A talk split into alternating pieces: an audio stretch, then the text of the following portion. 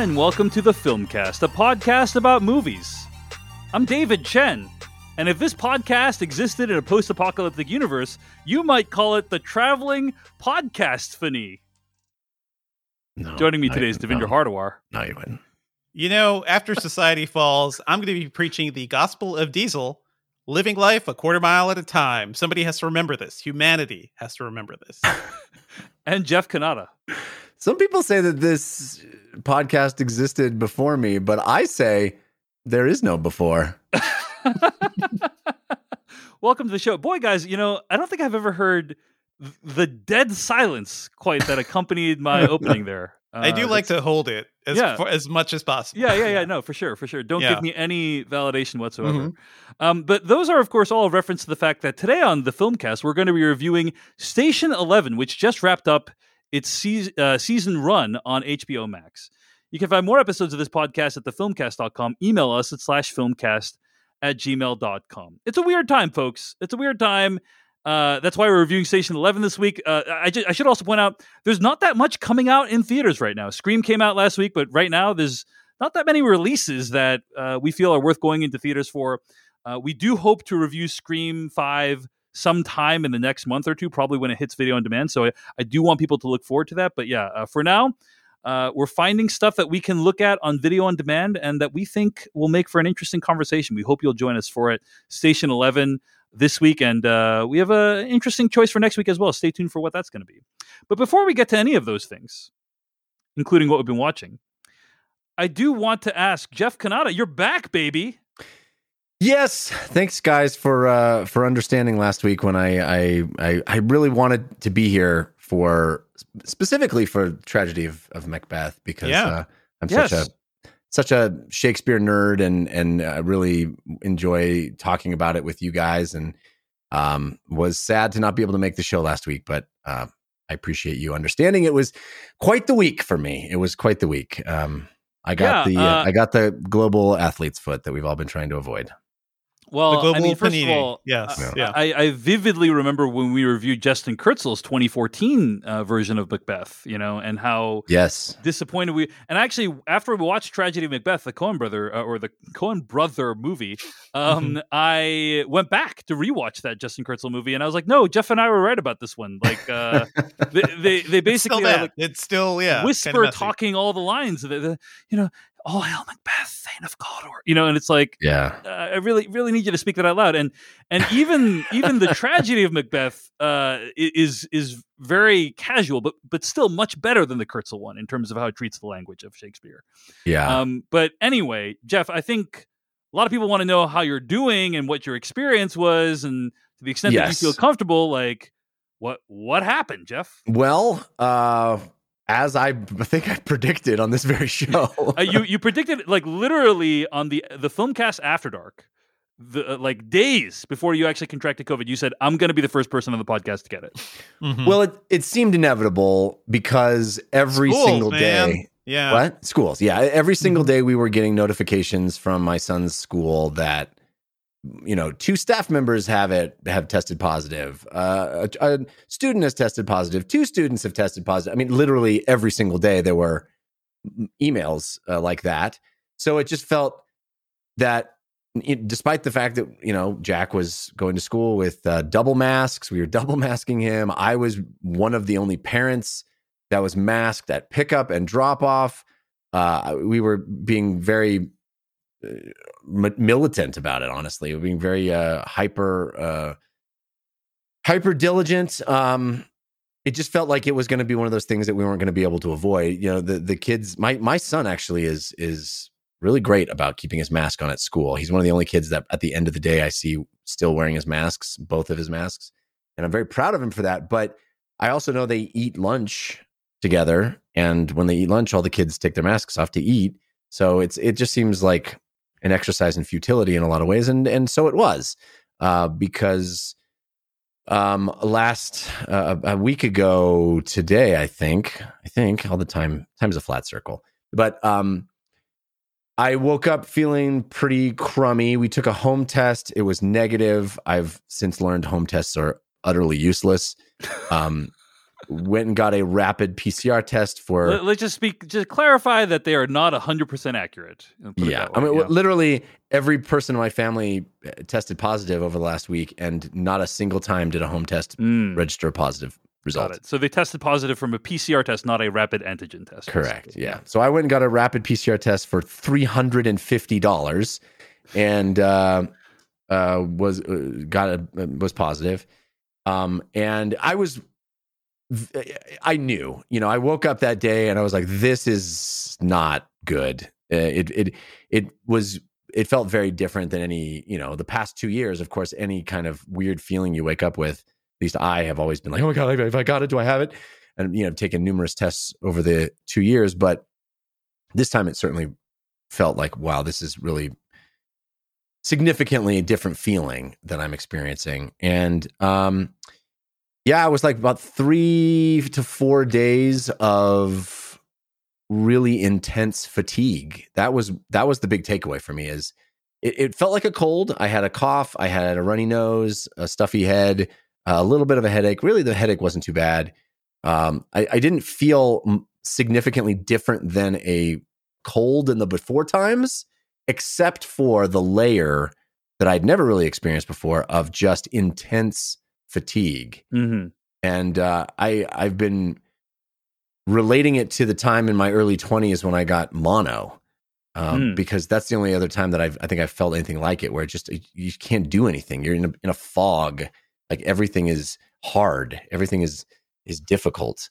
Um, so, yeah, I, w- I was like that, and I really wanted to be on the show and and thought I could maybe power through and and be on the show, but it was just like everything was so effortful, and I, I couldn't muster any energy. So that's why I uh, bowed out of the episode, and you guys were so gracious about it. Thank you. I appreciate that. Yeah, and a huge thanks to Caroline Siede who uh, filled in for you and yes, did, a, did, an amazing job. She's so. awesome, and I, I, was very sad to miss uh, chatting with her again. I really enjoyed the, the, time that I was on with her. But um, so how many days were you out, Jeff? It was it was about four total days of being like really uh, useless and then you know a couple more of, of kind of not feeling 100% but but feeling like I could turn the I had turned the corner.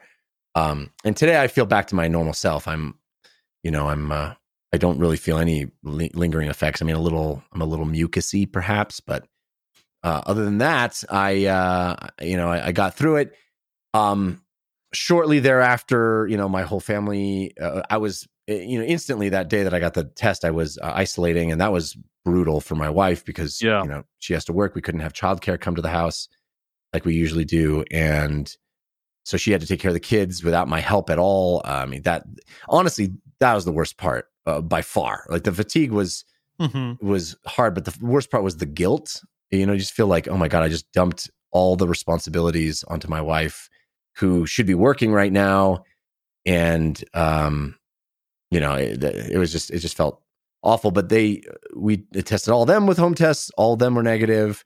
Uh, and then they all went and got PCR tests, and um, all were positive. So all three of my my family were positive, which was a a bit of a blessing in disguise insofar as I no longer had to isolate from them. Yeah, mm-hmm. uh, which was at least you know silver lining. But um, you know, the big worry was my daughter. Uh, and for the, it's it's very strange. I don't I don't understand it. I don't I don't understand the timeline clearly we got it from my son uh, bringing it home from school. I think that is very clear. Uh, but nobody no, the three of them none of them had any uh, symptoms until i was basically recovering. Mm. and then like the night that i kind of felt better i felt i had turned the corner my daughter started getting a runny nose and a cough and a fever which i didn't i never had a fever uh, which is really scary because my daughter is too young to have been vaccinated. My son has two vaccinations I had three vaccinations. My wife had three vaccinations. But my daughter is too young to be vaccinated and is immunocompromised. Uh, she has a genetic condition. So we had been hyper worried about her getting it, not knowing how her system was going to handle it. Uh, and so the night that she had a fever, I slept on her floor. Like I was really worried she was going to stop breathing. I didn't know what was going to happen. She was she had a really rough night. Um, so that was kind of the worst of it. But the day after that, she bounced back pretty well, and thankfully, it um, we we seem to have gotten through it um, fairly unscathed. I think uh, of all the possible scenarios, I think this is probably the the best that we could have hoped for for getting it. Mhm. Which you know is kind of a double edged sword, right? Because you're grateful and you're happy that you got through it. Um, but I, I think the you know one of the worst aspects of this whole thing is this this feeling of it's almost like getting an STD. You know, you just feel like, oh, oh, I, I did something wrong. I'm, I'm a bad There's a, person. there's a moral attachment to it, even though I don't believe Yeah. there should be, right? Like Right. you didn't do anything wrong, you did everything that you could, and but uh, uh, there should be no moral judgment on anyone who gets it, right? Um, at- at, least at least those who are being careful, right? Or or those right. who Well, can't that's the question. Is Yeah. like, well, how? Well, were you being careful, Jeff? Obviously, you weren't because you obviously the you, you got it, so you weren't as careful as you should have been. Um, and all you know, all of the missed Christmases. This last Christmas, we canceled on my family because we didn't want my daughter to get it, and then she does get it, and she's okay. And it's like, well, you're grateful, but then you feel foolish, and you feel like Mhm. you know I, don't it, there's all these mixed up emotions of feeling like oh all the people that i've been you know not not seeing or judging or whatever. yes or the people that you know that have been telling me the whole time you're gonna be fine you know it, it's you're you're worrying too much you like you, you kind of give them some sort of uh validation tacit Mhm. validation because now they were they it proved correct and you're grateful but you also it's just all of it is so messed Be- up being and- safe should never be the thing you should apologize for at this point, right? It's like we Yeah. don't we don't know. Some people are getting sick. My parents got it over the last uh, week as well, and that was fun. But they they were lucky to not have too many symptoms. But they're triple vaxxed. There's so much going on, and there's so little Yeah. we know. You know, depending on like, okay, how how long ago were you boosted? You know, how effective is your boosting? Like, there's so many factors you Yeah. can't Yeah. really judge. And I should, You I should put, uh, uh, you know, I said like if you're careful, but you know, th- there's people who, uh, many people, most people probably can't be careful because Yeah. um, of their jobs, because of their kids going to school. You know, so, so like, I do want to clarify. Like, I'm not like, you know, if you weren't careful, then you deserve it. You know, I don't, I don't feel that way. Like, I think that they're, Yeah. um, everyone has a set of circumstances they need to deal with, all, all the trade offs they need to make, and I think in general we should try not to judge people. I think Right. also though, you know, there's obviously people who um, have been reckless, and you know there there are people who uh, who potentially deserve our anger. And I think the problem is that like it's um, that line is getting blurrier every day. You know, yeah Well, Um, all these but- sacrifices that my family made over the last two years just feel it feels uh, to a certain extent in vain. I know that's not true, right? Because we we held out and waited, and waited, but we managed to hold out for a weaker strain of this thing, which is good. We we were, you know, three fourths of us were vaccinated, which I think really helps. I can't imagine going through what I went through unvaccinated with how hard it hit me as a Mhm. thrice vaccinated person, but you know it, it, it's just all mixed up in so many it does feel a bit like a scar- scarlet letter you know it feels like this you know this thing that i've been trying to avoid for so long and then it's there and you go you just feel defeated you know Mhm. But looking on the bright side, Jeff. Yeah. You got over it. You're back on the film cast, which is the place where everyone wants to be, right? It- it- this Um, is true with- yeah without any exception. yeah i Um, got back in here just before you guys replaced me which is good I know it was right under the wire, right under Yeah. the wire. Um, but also, I, I am curious. Like now that you, you know, I, I, I do not want to jinx you because you know who knows what's going to happen in the future. But like, do you feel some kind of, uh, I guess satisfaction that you you are back to normal today, and you know, certainly that yeah no i'm glad like that it for now it's over, right? I, you know, I, I'm I'm very grateful that I never lost my taste or or smell. You know, that was something I was really worried about because I love tasting and smelling things. um, well, that makes uh, one of us. And uh, uh, I'm very grateful that it it. You know, I read these stories about long COVID. You know, and and Yeah. these Yeah. people who are in that sort of fatigue and fog that I experienced for months instead of days. I uh, I can't imagine that. I, I I'm very grateful that that doesn't seem to have there doesn't seem to be any lingering uh, effects for me at least at the moment. Um, so I, I am certainly counting my blessings on this one because uh, it could, like I said, it it's the best of all worst Mhm. worlds. You know, it's it, I'm I'm grateful for it. I, I I clearly you know this isn't it's weird how some people treat it like chicken pox or something, where it's like, well, no, I've had it. I, I am It's like, well, yeah, you can uh, you can get it again. Not everything works that way, guys. Yeah. Like it's it's not. Yeah. Are you going to go not to some uh, underground singing parties now, Jeff? Well, you know, I, room, in windowless rooms. you know how I love the underground singing parties, Dave. I'm hooked. I'm hooked. Uh, I mean, is it? Does it in any way change kind of like your risk profile at all, or are you kind of still? I mean, in the on short term, I think I do breathe a sigh of relief because my kids weathered it and didn't Yeah, really yeah. have much of a problem. I think that the the the reason for so much concern over the last two years is because we just didn't know how my daughter would handle it. Yeah. Her Yeah. system is just Mhm. doesn't work like other people's, Right. and it was a real. fear. And everybody kept saying, "Well, kids are, are going to be fine." It's like, yeah, until they're not, right? It's yeah, it was the the big question mark, and you don't ever. I would have preferred never to have known, but now that I do know, at least I I feel a little bit of uh, Mhm. relief that it seems like her system handled the virus um, in in the way it was supposed to. So That's great to hear. It, it, it is weird, like in the in these this time of like an information vacuum, we all a lot of people just like latch onto these little bits of information. You know, like oh, kids will be Yeah. fine. It- It's fine Right. for kids, except for all the kids being hospitalized and the kids Right. who have died from this. So it is we we can't say one thing fits everybody. Yeah. I'm very glad I, don't you guys begrudge anyone well. Yeah. fearing. I don't begrudge anyone fearing the unknown right now because Yeah. uh, there's a lot that's unknown right now. So, um, Yeah. but yeah, welcome back, Jeff. Here's my big. Here's the big question though: is what part of the film cast did you miss the most while you were out? You know, I think the dead air after you say something is really the the part that I love the most. You just really got to set it up, and uh, everybody decides to not address. yeah, Yeah. No, Just, I mean, fair. yeah. it's fair. Yeah. it's fair. All right. Well, welcome back, Jeff. We are excited to talk more with you about what you've been watching and also um, uh, hear what your thoughts were on Tragedy Macbeth, which I'm so I mean, curious about, you so. just you can't get rid of me that easy, guys. I know. It- It's, going to take more than a global pandemic to stop me from talking about this global pandemic show. You know? Hey, I got to tell you about our sponsor, Mejuri. Mejuri makes fine jewelry for every day, fairly priced, handcrafted, responsibly sourced, and made to last jewelry.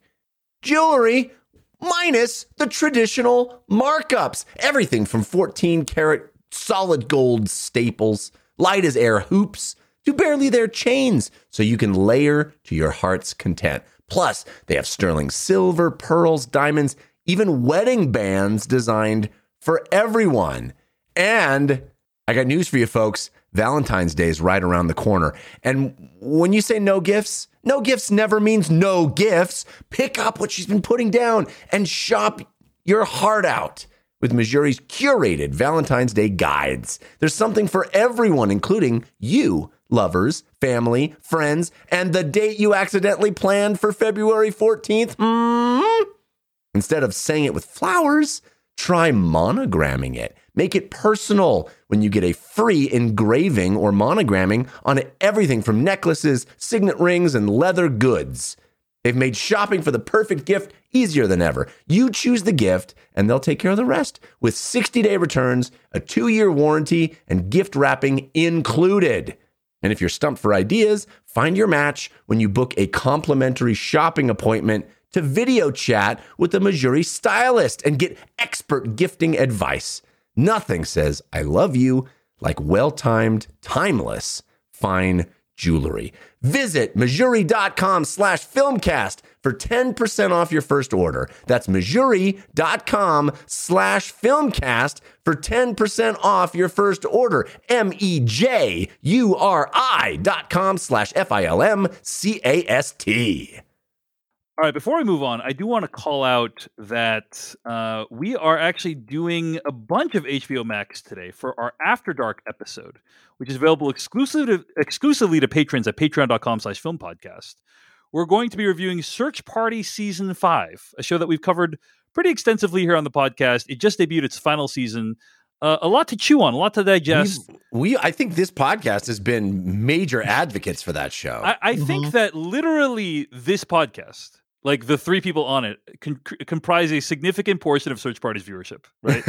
so- true. uh, so yes, uh, thanks to those who have joined us for that journey, and it is it has come to a conclusion with Search Party season five if you want to hear our spoiler filled thoughts on that movie. Uh, I'm sorry on that on that show and the conclusion. Uh, be sure to tune into our After Dark, available exclusively at patreon.com slash film podcast for those who sign up for the exclusive After Darks. Uh, all right, let's get to what we've been watching. And there is a lot of stuff that Devindra and I have been watching because we've both been attending Sundance 2022 virtually. Virtually, Now- baby. Yeah. Sundance 2022 was supposed to happen in, person. They had It, actually it was going to be in person and virtual, but now yeah, it's yeah, just in person and virtual, and it was gonna, you know, it was like. I remember when they announced it. It's like, wow, like things are really finally returning back to normal. You know, Sundance is back. You know, Mhm. uh, it, it's going to be great. I, I love Sundance. Uh, I'm going to miss the the at home, you know, virtual screenings, but it's cool that uh, I'm sorry, it's it's cool that you know this thing that has done so much to define film culture is making a return. Then, of course, Omicron hit, and they drastically scaled back their plans. So there's no in person event. Um, There people are can- satellite screenings in some, in Right. like some towns, including Amherst, Massachusetts. Hmm. The Amherst Cinema, for some Nice. reason, is one of these satellite spots. So Nice. if you can make it to a my quiet old, screening. old, old Yeah. stomping grounds. And Yep. I do want to point out that by the but so anyway, they scaled it back and they're doing completely virtual with some satellite screenings. Uh, as you're listening to this right now, it is still possible to purchase tickets for Sundance screenings. So Mm-hmm. just because we say it like it's a Sundance screening, like if you go to sundance.org, it's possible to buy tickets to some of these screenings. So I just Yeah. want to point that out. and you can watch Um, it on your Apple TV. So, yeah, yeah, you can watch it yeah, on a, on a or TV whatever. app. So it, Mhm. it's actually I, I watched you know I watched three movies. Devindra watched five, and I thought the screening experience was very good. Like it Mhm. was, it felt like very high quality, uh, good sound, good audio, good uh, video, video, good audio. Um, so it was a good experience, and it just is like it's cool. It's like you know I feel very badly for all the people who like wanted to debut their movie in person at Sundance. It's such a potentially life changing thing to get that opportunity. And for many people, they didn't. They they got might have gotten in, and then the festival scaled back, and then they're like, okay, I don't want to debut the film there anymore. And in fact, most of the films that I saw, or many of them, already had distribution deals, right? Yeah. Um. yeah. So I've only heard of one that pulled, and that was One Cut of the Dead didn't want to. Yeah, the, one cut of the French Dead, remake. the yeah. French remake of One Cut of the Dead pulled. It was supposed to be the Yeah. final film, I think, of the Mhm. festival, and they pulled out. Um, but yeah, I think I think uh, What other a cool films. movie to remake. Yeah. Yeah, Yeah. yeah, That's a cool movie to remake. I love that. yeah. So I, I do feel for all the filmmakers who kind of had their hopes dashed, but it's just as a viewer, it's just so cool to be able to do a film festival virtually. You know, like you, you, I feel like much of the excitement of watching a film festival without the pain in the butt of needing to trek out into the snow or the rain or whatever, um, and you're watching uh, movies that most people on the planet have never seen before. And it's uh, and you have no idea what it's going to be. Is it going to be good? You're one of the 1st people Mhm, on the planet mhm. to ever see it. You, you can't just Google and find reviews. Yeah, you can't just. Google and find you reviews. There's no Rotten Tomato score for any of this, right? And Mhm. so it's exciting. It's exciting to do this. Um, so Devindra and I both watched uh, a few films, and so we're just gonna run down these movies. You know, Sundance is, is a time of year when you start hearing about the movies that you're gonna hear about for the rest of the year, right? And so the question is. You know the uh, the question underlying this conversation, Devindra, is: Are any of these movies the movies that we're going to hear about the, for the Oh boy. Yes. I think there are a couple. I think there are a couple. Um, so Devindra, I'm going to have you go first. We're going to just take turns back and forth, and each list a Sundance movie that we saw. All right. So Devindra, you go first. Sure. So the first one I want to bring up is called Master.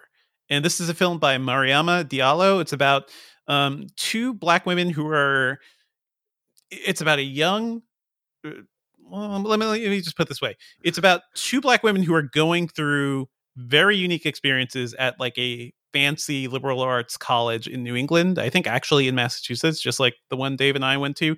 One is a student that's kind of going in there, and one is somebody who is essentially the a dean of students. Um, you know, one one of the administrators. Uh, their title though is master, which is I uh, that that does feel like something that would have existed at a college like that, and they probably would have PC'd away that name. Um, but it's about their experiences at the school, which is predominantly white, and it is very much it's a horror movie. Like it is straight up. Uh, I think this movie is going to get compared to Get Out quite a bit. The thing about Get Out is that that was also a comedy. You know, it had some funny bits and times where you could kind of like let off the steam and the tension.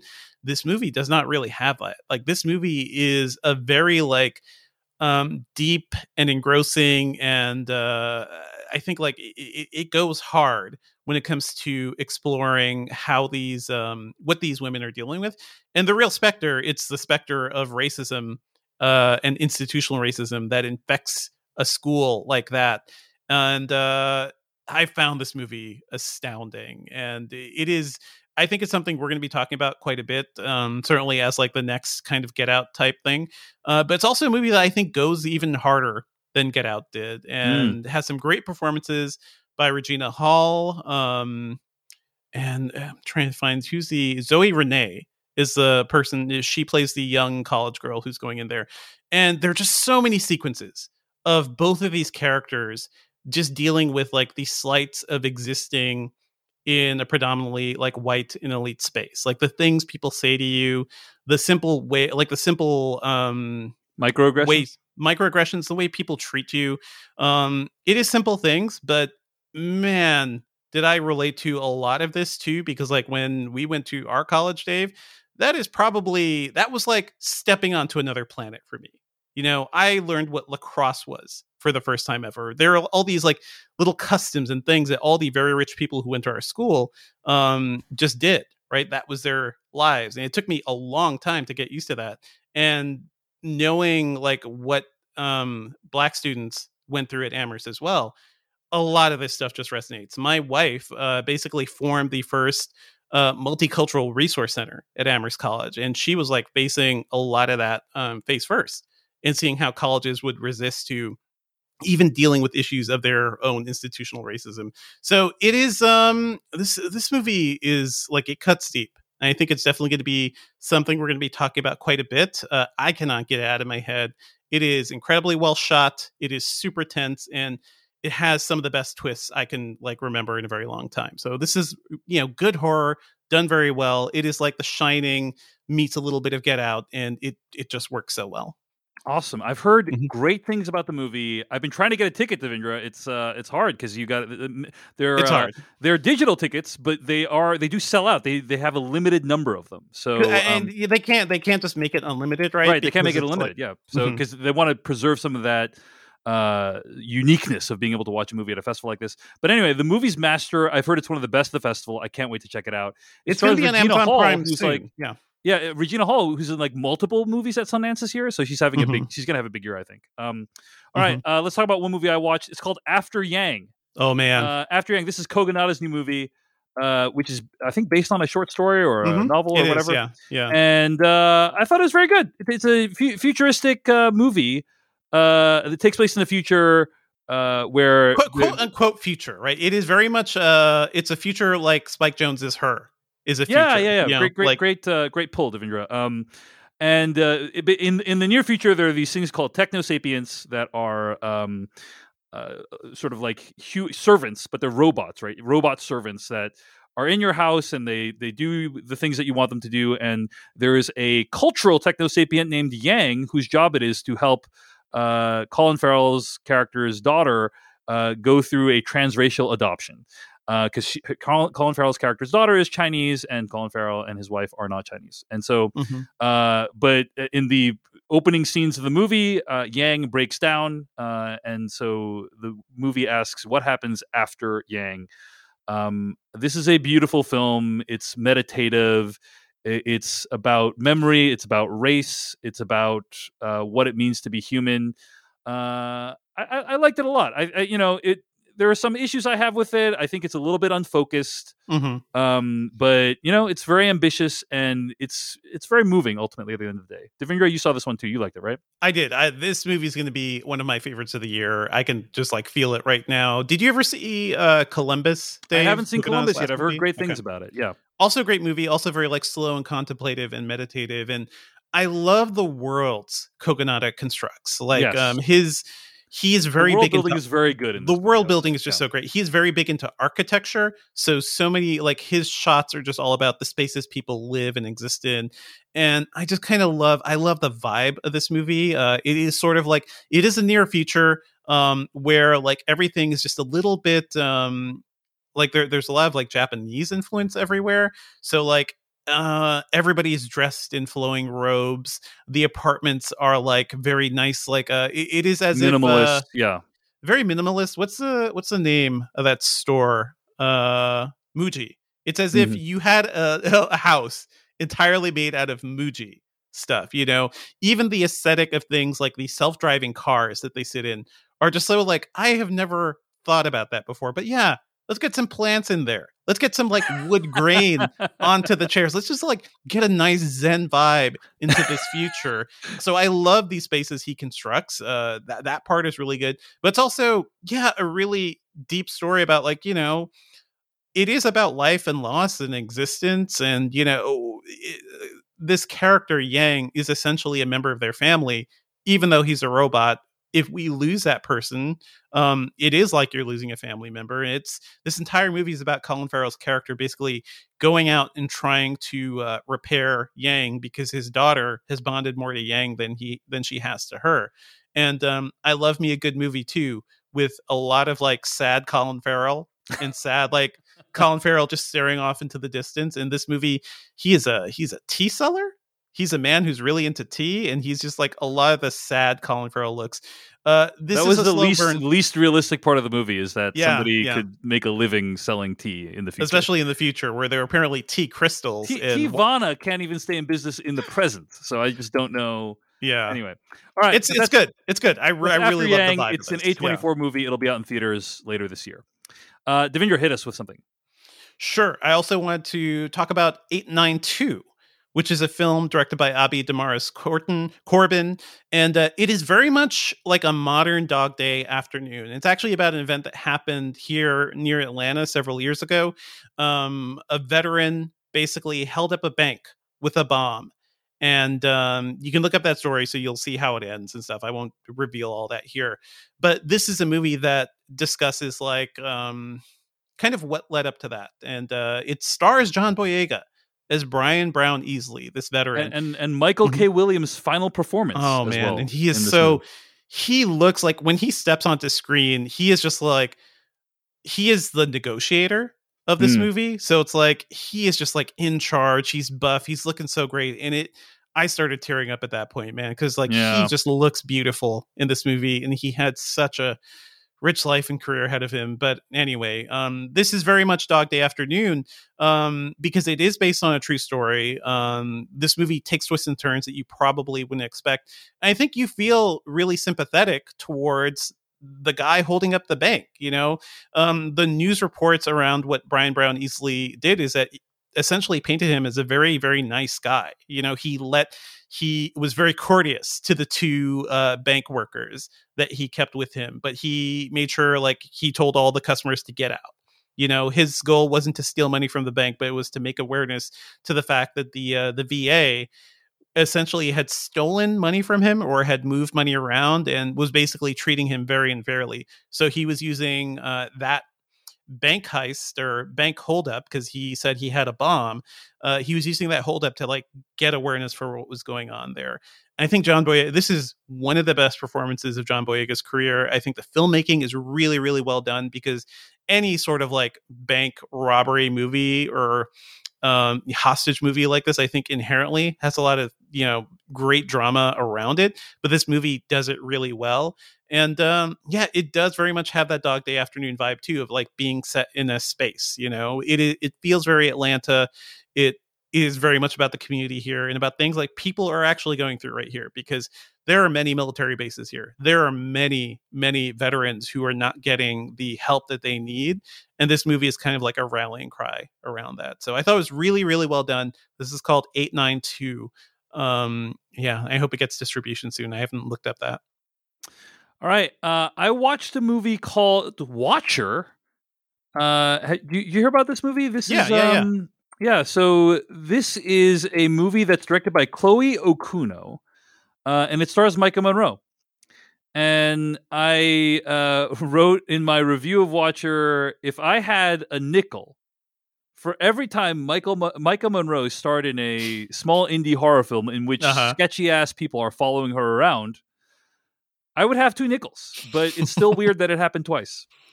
Uh, this movie is so Chloe Okuno, uh, in my opinion, is a really exciting filmmaker. She directed one of the segments of VHS 94, which just came Mhm. out recently. Mhm. Um, the Hail Raatma uh, segment. That was so good. It's a great Yeah. segment, right? One of the best segments of that of that movie. Um, and so she made this movie called Watcher, which is about Maika Monroe's character going to Romania with her boyfriend, and then like there's a sketchy ass guy who's who's like watching her, potentially following her around, and kind of how she deals with it. Uh, I thought this is a solid thriller. You know, uh, Mhm. really great acting by Maika Monroe. I think she's enormously talented, and I hope she gets more work and more high profile work in the future. Um, and Chloe Okuno is a is a talented filmmaker, and I Nice. think uh, she's gonna uh, she has a bright future ahead of her. Uh, but yeah, this movie pretty scary.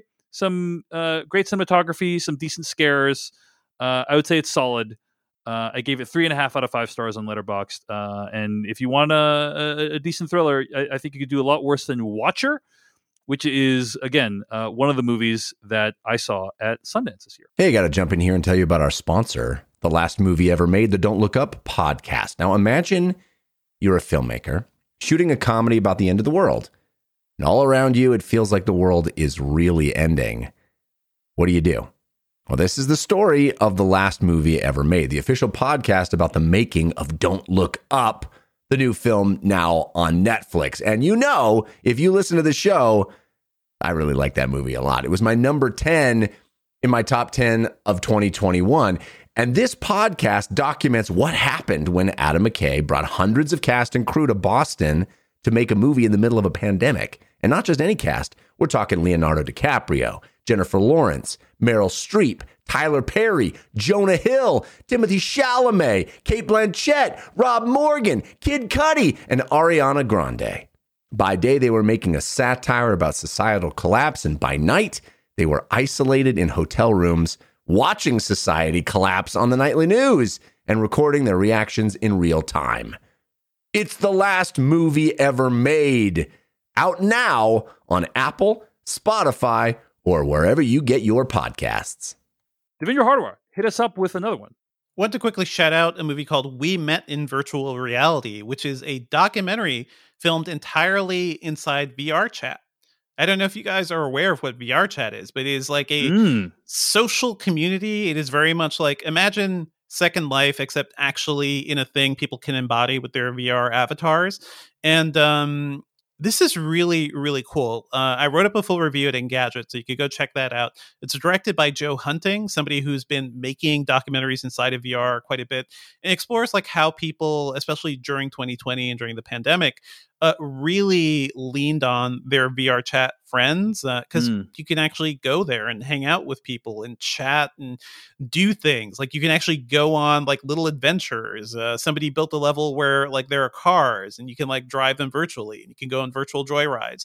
There are a couple, there are several couples featured in this movie of people who basically found a deep connection with somebody else over virtual reality and over the internet. I thought that was all really moving and uh, it reminds me of like I, I don't know what you, you guys' experiences have been like in early online you know communication stuff like um i remember chat rooms in the 90s i remember message boards in the early 90s jeff i, don't- forget AOL when you I, went I was online. on AOL chat before there was A- AOL Instant Messenger. you Exactly, know, when exactly. it was AOL chat. you were stuck on AOL. You couldn't go anywhere else. um, but I remember, and I made friends in those places. I, I used to be in like anime and video game chat rooms. I made friends with people that I still know to this day. I ended up meeting like I meet those people occasionally. Like I've met for somebody that I knew for 25 years for the first time at E3 a couple of years ago. So I understand like what that sense of community can be, and I think this documentary d- does a great job of showing like how virtual reality can even take that a step further. Um, it is really well done, and what's also cool is that it is shot like a traditional uh, documentary. So Joe Hunting is using a virtual camera that he can like hold up Mm. and uh, adjust aperture, adjust focus, and do everything you could do with a normal camera. Um, so it has that vibe of being like it's shot like a documentary. You know, it's not it's not just somebody like walking around VR and you see their like really shaky first person view footage. Um, I think it's really well made and well constructed. So this is a director I'll definitely be paying attention to. We're also going to be chatting with him on the Engadget podcast uh, later this week, so check us out for that too. Cool. Uh, that's Super we met in virtual reality. Mhm. It fe- You'd feels like this it's right up Jeff Cannata's Right. alley. Yeah. Oh yeah. man, I'm very So- intrigued. Yeah. All right. Uh, so we met in virtual reality. Uh, I want to talk about my favorite thing that I saw at the festival. It's Dual. Mm. Uh, this is Riley Stearns' newest movie. Uh, Riley Stearns, writer director of movies such as Faults, which we actually reviewed here on the Filmcast. Uh, he also directed a movie called The Art of Self Defense, a very enjoyable movie uh, that I uh, talked about a couple years ago.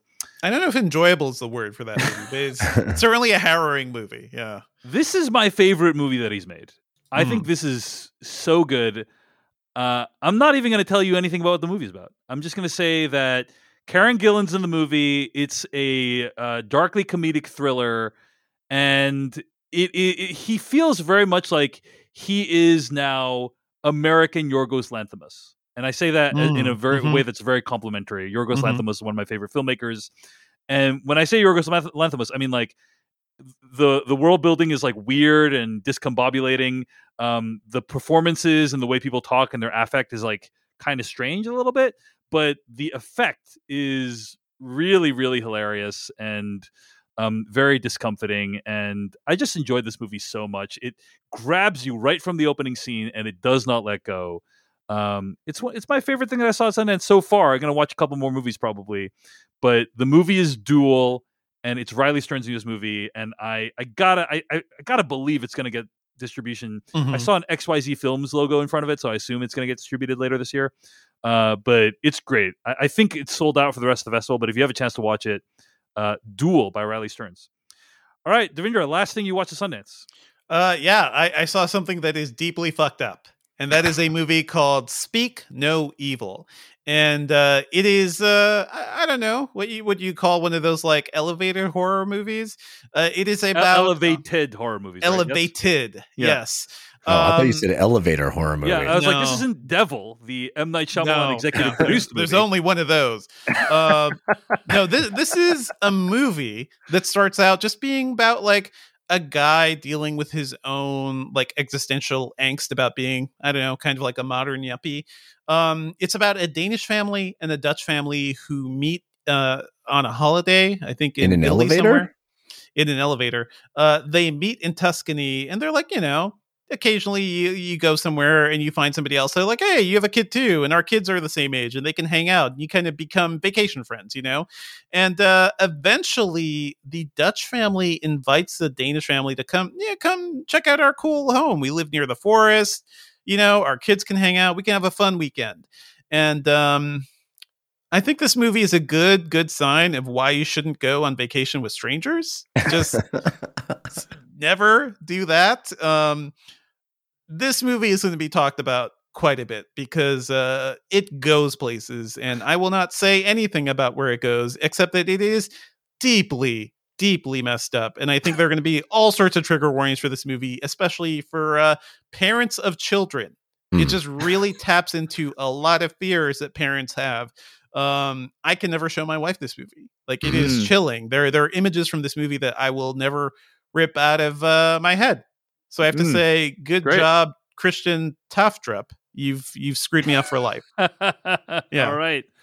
Um, well, I'm intrigued. I mean, I mean, I- I, I think don't you- even know if you in think it's Dave's good. I think you you specifically, Dave, like especially you don't have the uh the child fears yet. Mhm, Um, mhm. but but even if terms I of, like- did, I probably would still be pretty. It, That's- Da- It is Da- very much, say, uh, I can't unsee it. Dave is like, "Ooh, I gotta You- see yes. it."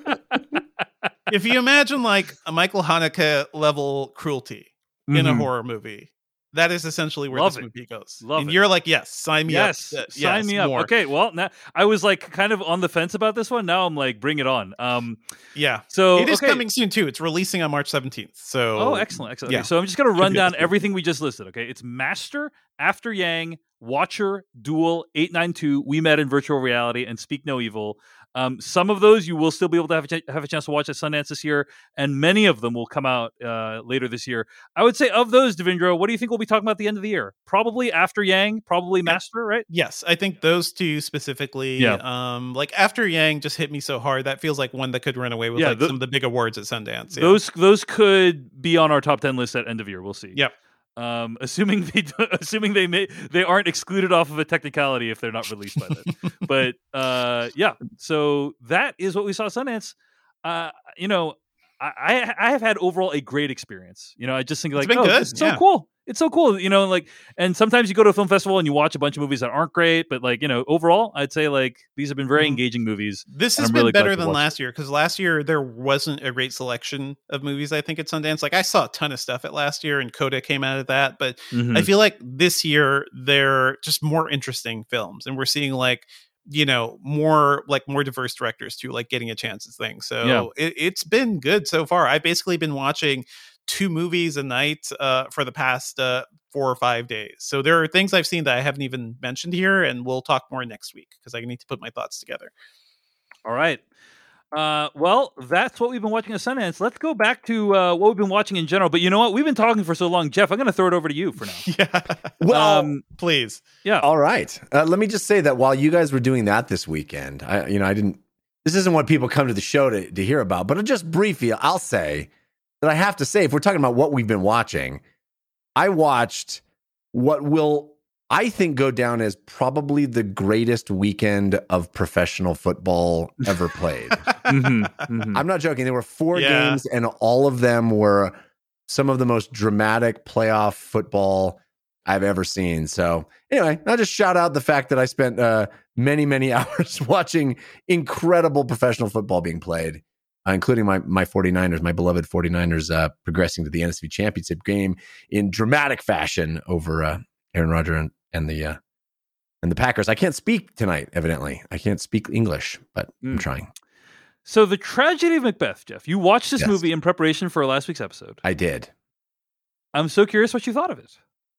Uh, overall, I liked it. I mean, I think it's it's. I think it is a. Um, I think it is a beautiful staging of this play. I, I I'm a big fan of Shakespeare. I've performed a lot of it. Uh, I've studied a lot of it. I love the language, um, uh, and and these plays I, I get very excited about new new stagings. I get very excited to, to see how uh, a a visionary, you know, filmmaker in this case, but um, dramatist, I guess you could even say, uh, envisions these classic plays and seeing new actors play the parts. You know, I think Denzel Washington is extraordinary. I mean, extraordinary. I think the way he speaks the verse is really highly skilled. It is um it is he he se- speaks it very colloquially. It is it, it Yes. feels so comfortable in his mouth like he's just talking to you uh you know using a vernacular. It, it is But I, I think he still respects the language, though. oh you know? very much so. I mean it's it's there's a precision and a Yes, um exactly. Precision is what I would use to describe it. Yes, there's a there. it- It's studied. It is studied. It is not uh, casual, Yeah, but it feels exactly. casual. It feels very um, it feels very conversational. Uh, Mhm. and and in the medium of film, you know, we've criticized before like this sort of whispery thing, but it, it- the medium of film allows the microphone and the and the lens to be right up next to you. You don't have to project Yes. to the back row of a of a theater, and you're able to be much more intimate. And uh, many of the actors in this staging take advantage of that, and I think that is your absolute um, privilege to do when you're doing Shakespeare on film is to be able to be much more intimate than you could ever be on stage with it. Um, and I, I, I just I came away thinking, wow, I want to see Denzel do more Shakespeare. He's so so good. It just it just feels comfortable in his mouth. It's um, beautiful. Having said that, Mm. I am shocked to say because if you had asked me going in what what I was most excited about, I would have said I'm most excited to see Frances McDormand play Lady Macbeth. I think she is by far the weak link Ooh. in this production, in this film. Uh, I don't understand her take on that character at Hmm. all. Hmm. Uh, it is so dry and so passionless and so clinical and so measured. Uh, and I just don't think that works at all. I mean, I, I, I, I, I don't understand it. This is a passion role. This is a woman who kind of goes crazy. And in particular, there's a, a very famous scene where she calls out uh, Macbeth and says, uh, basically is saying like, "Hey, how come you're not as passionate about this as I am?" You know, she basically says, "Hey, when you come around and want to have sex with me, you are super passionate. Maybe use some of that now to stand up for yourself and take the the crown, dude. Like stop being such a wuss and use some of your passion."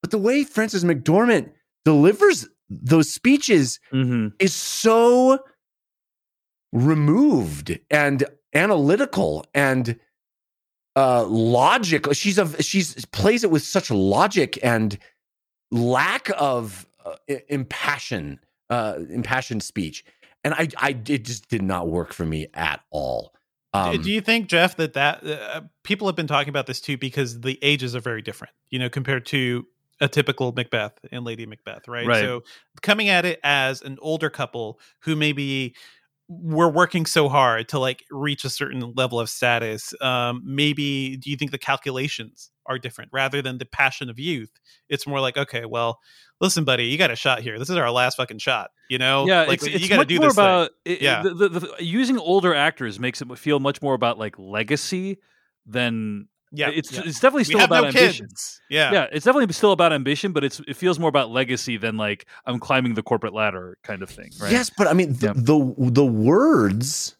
are, you know, uh, when he literally responds to her with like, um, you know, i- i- if I didn't know better, I think you were a man. You know, like you're so you're you're you're ready to go off and, and win a war right now. Like he like the the the words are.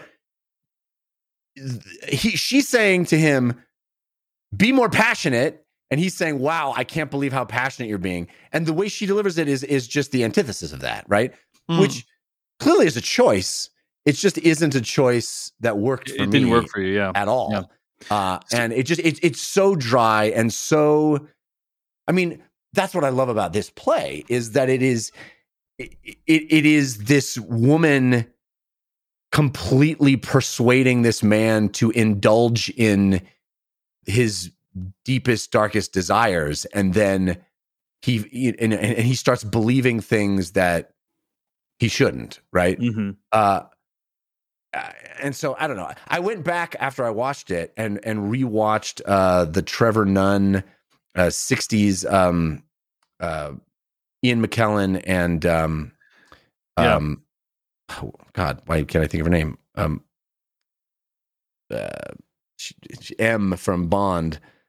Judi Dench. Judi Mhm. Dench. Maybe I still am in the fog, guys. Uh, maybe I still am. Okay. Uh, Judi Dench. Okay. I, I think anybody. It's on YouTube. You can watch it. I I love Ian McKellen. I don't love his performance of Macbeth. It's a it's a it's a storied uh, performance that is. I mean, his tomorrow and tomorrow and tomorrow is is is beautifully performed, and he speaks the language very very beautifully. But um, I'll take Denzel over him any day. I just feel like Denzel's like it's speaking from his gut, and hmm um, hmm but man, uh, Judi Dench it, to me is the gold standard of Mm. that part. Like she she is like wrenching it out of her soul in every moment. It is mm-hmm. extraordinary and it, and it holds up. It's been, you know, it's on film. It's a staged production, but it was on film um, for the BBC, and it, you can find it on on on YouTube. And just watch that scene and compare it to this one. I just feel like for me, that's what the play sort of demands is that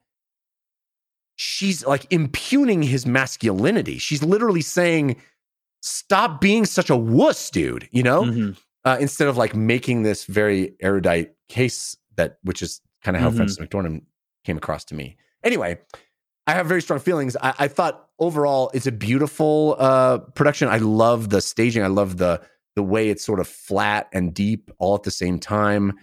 Uh, the the the stark set and um, art direction is eh, really, really, I think, beautiful and interesting. Um, so there's a lot to like about this production. I certainly liked it more than the the previous one that we we talked about. Yeah.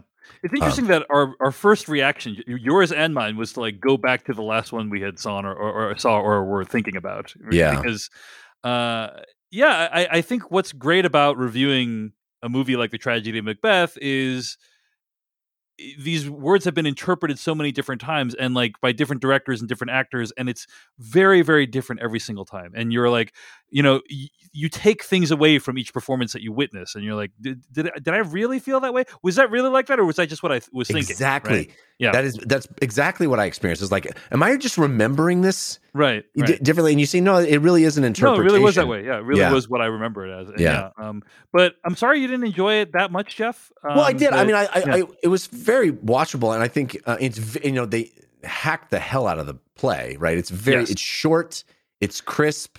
Um, it- you know, it's very watchable. If it's if it's your first Shakespeare, I think it's a, it's a pretty darn good first Shakespeare. Like yes, you get through it fast. It's you know, there's a lot lot cut out of the the play, and you kind of get the you get the gist of it. Um, oh, and and the you know the the woman who plays the witches is like Mm. haunting, Oh my gosh, Yeah. incredible, incredible. Yeah, unbelievable. Uh, never seen anything like it before. But yeah, yeah, um, I agree. Anyway, uh, Kathryn Hunter, I think is her name, right? yeah. So yeah, uh, but anyway, that's a tragedy, of Macbeth. We talked about it last week on the podcast. Jeff also saw it. It's available on Apple TV Plus. It's one of the things that Jeff Cannata has been watching. Hey, it's time once again for me to jump in and tell you about HelloFresh. I love talking about HelloFresh. I made a HelloFresh meal tonight for my family. It was pork chops with this incredible rosemary sauce, mashed potatoes, and uh, roasted carrots and onions that were unbelievably delicious. This is like restaurant quality stuff. I'm telling you. HelloFresh! You get farm fresh, pre portioned ingredients, seasonal recipes delivered right to your doorstep. You can skip trips to the grocery store and count on HelloFresh to make home cooking easy, fun, and affordable. This is why it is America's number one meal kit. And it is why I have been a happy HelloFresh subscriber for years now. And the new year is a great time to focus on what's most important to you, whether that's saving money by ordering less takeout, or learning to cook, or learning to enjoy to cook, or prioritizing your wellness. HelloFresh is here to help with endless options to make cooking at home simple and enjoyable. I have become a person that actually likes to cook, and I feel pride at cooking for my family because HelloFresh gives me those pre portioned ingredients. I don't have to go to the store and buy a whole bunch of stuff that's just going to end up in the garbage. It's pre portioned and it includes farm fresh produce that arrives within a week. So you get convenience without skimping on quality. You don't have to go to the grocery store. And with 50 menu and market items to choose from every week, including veggie and calorie smart and family friendly and gourmet options, you have so much more variety in your menu. I love it. I'm not eating the same things every week. Recipes like hibachi sweet soy bavette steak and shrimp. What is that? I don't know. I can make it though with HelloFresh, and it becomes this restaurant quality meal that I made for my family. Go to HelloFresh.com slash filmcast16 and use code filmcast16 for up to 16 free meals and three free gifts. That's HelloFresh.com slash F-I-L-M-C-A-S-T-1-6 for 16 free meals and three free gifts. HelloFresh, America's number one meal kit. Jeff, what else have you been watching this week? Well, based on uh, a, number of hashtag slash tag recommendations, as we we love to get those hashtag slash tag recommendations, uh, I do check them every week. Um, a number of people recommended Archive 81, which is a new Netflix series based on a podcast. Mm-hmm. So um, I'm very excited to see what our Netflix series is going to be like. Mhm. Yeah, Uh, but uh, I'm sure. my wife sure and they're I- working on it as we speak. yeah, they must be, right? they must be. Uh, my wife and I blasted through all eight episodes Wow. of Archive 81. Uh, have you watched it? I watched the first episode and I it was like the number one show on Netflix for several days Yeah. uh, last week, and then I heard from some uh, some colleagues of mine that like they they liked the show overall, but that they weren't a huge fan of how it ended, and I'm like, uh, I don't know if I have time for that. But that's kind Well, of that was, that was my Our experience. experience was watching the first episode and going, "Whoa, I'm I'm hooked. This Mhm. I, this is a, this is my wife doesn't like horror stuff. hmm And this is very much marketed as a horror thing. Yes. It's not really a horror thing. It's it's a it's a it's a little spooky, scary, Right. and there's But like there's not like that much gore or anything like no, that. I mean there's a little Right. blood. It's really more it's more a mystery, right? And my wife Mhm. loves Right. mysteries. She's like, you know, she's always trying to figure out the the ending and and I love watching stuff with her cuz she's really tied into that kind of thing. So it, it was great because you know, even though the, you know, the the static image when you hover over it is like this demon face and you're like uh, this uh, she's like I don't want to watch this. I'm like just give it a shot. Just give it a shot. So- Hashtag slash tag. yeah, exactly. Uh, I said, you know, if it's too scary, we'll, we'll stop watching it. But you know, we ended up like over two days watching the whole thing. Nice. And our experience after the first episode was like, I hope this sticks the landing. I hope this sticks the landing. Uh-huh. I Uh-huh. want this to stick the landing. Just let it not suck at the end. Just let it, because these kinds of shows Mhm. are predicated on a question What the fuck is going on? Right. Yes. So the entire is seven and a half hours before the last half hour of these shows, you're going, Ooh, can I figure out what's going on? Ooh, that ooh, that changes things up. Oh, what what, what does that mean? You know, it's it's all about what's the big reveal going to be. So the entire time, every time we started a new episode, we turn to each other. I hope this thing, I hope the ending is worth this. And I'm here to tell you, it's not. It's not. uh, it, it, it um. Now, I will caveat that and say I think we enjoyed the experience of watching Mhm. it. I think actually Mhm. she enjoyed it even more than I did hmm because I think it has some fun twists and turns and it does some clever things. And in a lot of ways, it's funny. I feel like the first few episodes are really well made. And then at a certain point, it's not well made at, anymore. It's like it kind of it's weird. Uh-huh. It's very weird that way. Um it it starts so it does a thing that I've never really seen before. And I sort of gave it credit for that at the beginning. And by the end, I was like, well, that was such kind of a bad decision. Which is the premise of Archive 81 Uh-huh. is basically the premise of a found footage movie. It is this young guy gets hired by a mysterious company to digitize a bunch of old footage. And he starts seeing things on this he's like, you know, um recovering uh, these tapes that that were almost Yeah, burned digitally restoring these tapes, Yeah, Yeah, they were almost burned in a fire, and he's restoring them and then digitizing them. Uh, so he starts watching, you know, as he's doing that, he's watching what's on the tapes, and a mystery starts uh, uncover being um, uncovered that something happened back in 1994. And so he's watching this woman with a camcorder record stuff in 1994, and he starts getting drawn into that mystery. So it is, in a large sense, a found footage show because what we're watching is a person watching found footage, a, a person literally finding footage and watching it. But it also then frequently, a lot, just changes perspectives and lets us see the 1994 time period as if that's the television show. Right, right, yes. So we're inside, you know, shot reverse shot, you know, Yes. ostensibly watching what he's only seeing from this camcorder perspective in a found footage movie, hmm but the the the show takes creative license and says, "Well, we're actually going to take you there and show it to you as if as a normal television show would, staging it and having camera angles and all that stuff. But still we still see the character holding the camcorder, so we know that our other character in the present is able to watch it only from that perspective." Right. which I thought that's kind of clever. Like I've never seen anybody do that quite like that before. Agreed. Agreed. I, my my feeling was they could not achieve what they wanted to artistically with the older segments using just found footage, right? So they wanted to like actually, you know, Yes. show it like a conventional show. Yeah. Yeah, I mean, clearly you spend a lot of time back in time, and of course there are lots of found footage films where you're stick just with the found footage, and it's disorienting or clumsy, or you know, there's all these problems with that, and also you always have this problem problem of like, well, why are they still filming right now? Which you still have in this movie. You just see it like from a normal movie, like the characters like having dialogue and just holding a camcorder for no reason, which is pretty They're not even like pointing it at the person. yeah, you know, it's it's very funny because it's, Yeah. it's like a, a like a they're holding a, a mug of coffee or something. It happens Yes. to be a camcorder yeah. uh, just to justify the fact that this other guy later on is also seeing this. You know, um, but then it, like, I mean, there's I don't want to spoil anything for anybody.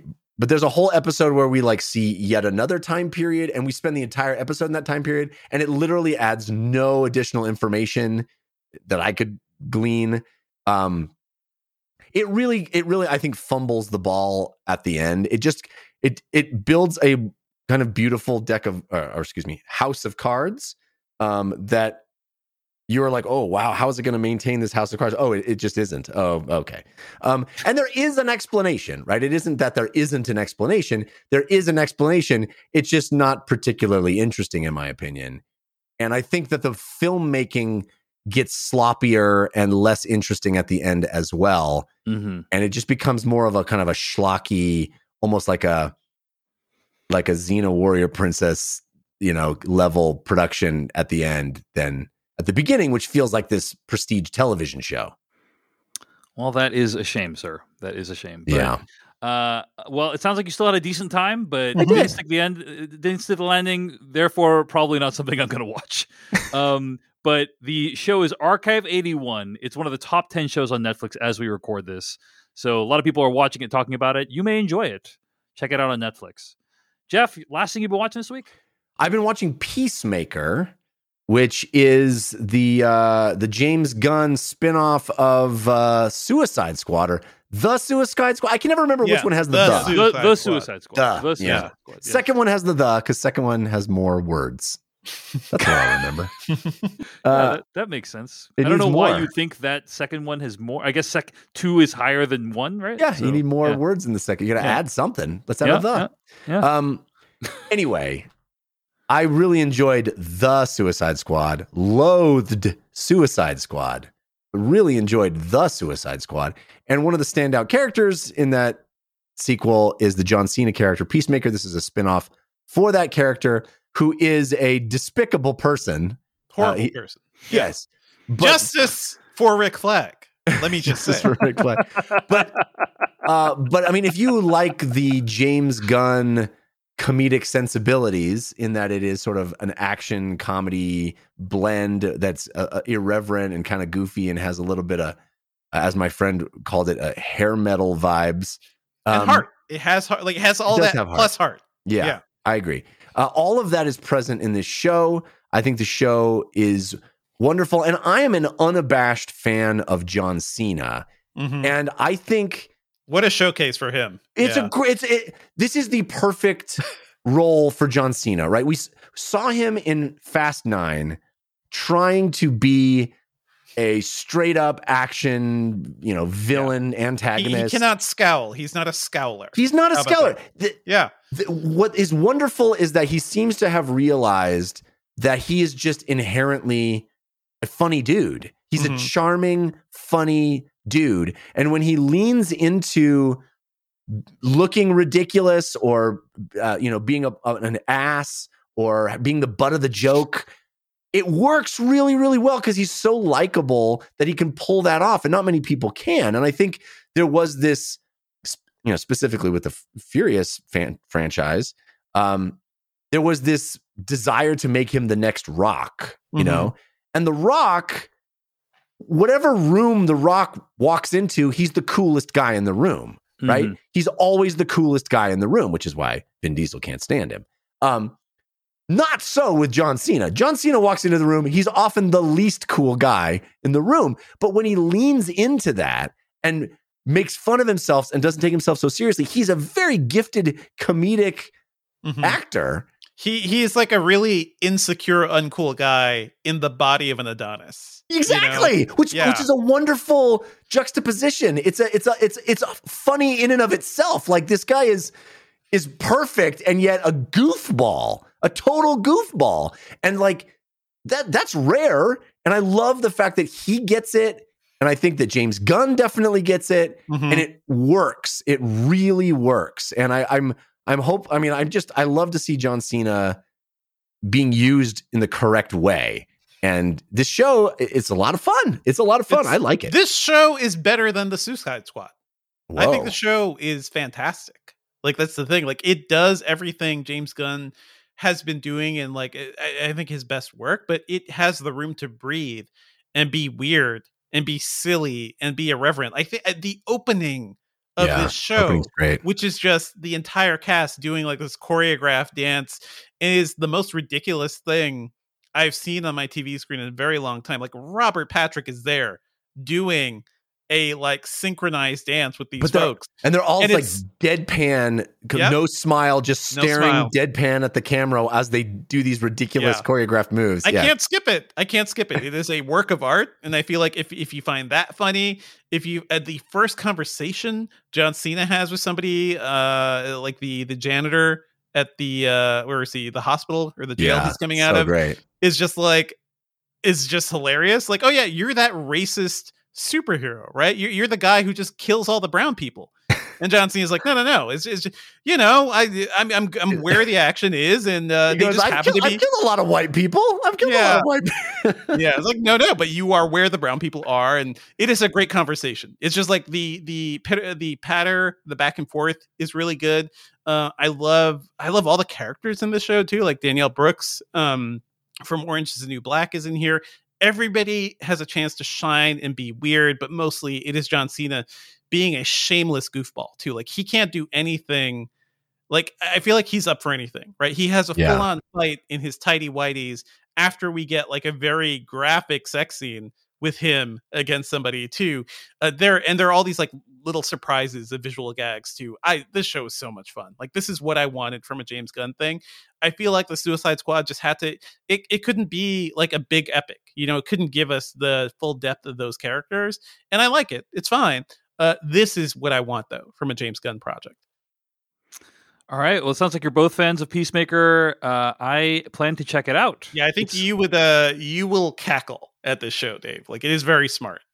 All right. Uh, well, that's Peacemaker. It's available right now on HBO Max.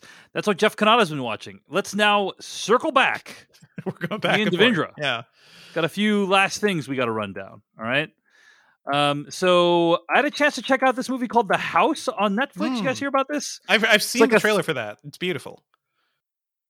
the three part horror stop anim- stop motion animation horror anthology. Mm-hmm. Uh, all of all three parts center on this house. Uh, over time, you see it in different time periods.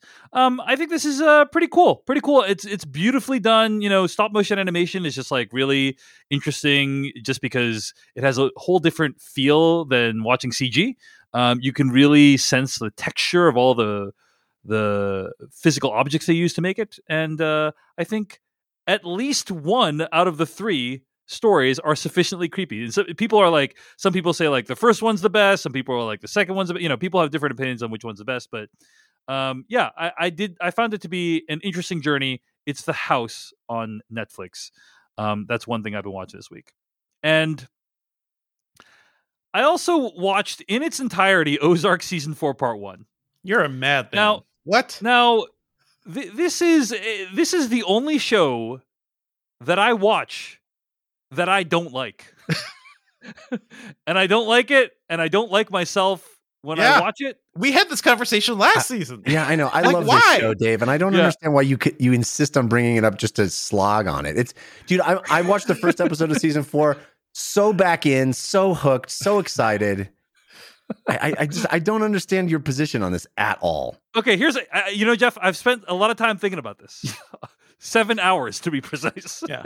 It turns out Um, Dave just really hates himself. Like that's I it. think I, I I- honestly, Jeff. Here's here's where I'm because I thought a lot about what we talked about last time we talked about the show, right? and you you know um i mean i still fundamentally disagree with you but but i think you were like if you watched it dave and you like got something out of it then then you enjoyed it to some degree right and i think that here is where i'm landing on ozark right is i think we're watching jason bateman and laura linney do some of the best work of their lives right like that's- Absolutely. that's ultimately what what keeps me coming back is they are so good, and specifically Laura Linney. There's just so few opportunities you get to have to watch Laura Linney be like a Lady Macbeth style badass, right? Which she is in this movie in the show. Yeah.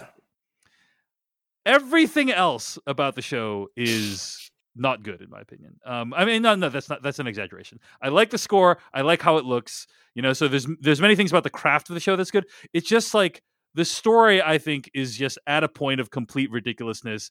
It's just characters doing random uh, shit to just stir things up and then eventually get killed. Um, and it, it is just kind of beyond the realm of any kind of believability or emotional attachment for me but I'm still gonna watch till the end because look, like I'm gone this far. You know, I've gone this far. So anyway, I'm loving it. I'm I, I've only watched the first episode of season four. We were busy powering through Arcade of '81. yeah, But uh, I'm in. I just I love what they're doing with the kids this season. I think it it, it ups the stake. There's a new kind of uh, tension character, this private investigator that is like poking around. I, I just I'm I love the show. I, I love the show, and I, I my wife and I talk about it, talk about you quite frequently as we watch it, because we are baffled as to your. I mean, you you continue to try to clarify your position, and it does no good for me to understand. yeah, no, uh, that's fair. That's fair. It- it's funny because it- it's like the broken uh i don't know sort of inverse of dave's feelings on endings right if the ending is bad the whole journey is bad whereas Yeah. now it's like it's the you journey. know the journey is bad you know the journey is bad and you're But- still but to going fair, the ending might be good. They might stick this one. I- anyway. okay Anyway, there are many there are many redeeming things about Ozark, but just some of the decisions they make are completely maddening. I'm going to ask you this qu- question, Jeff Cannata. Have you seen? Are you caught up with Better Call Saul?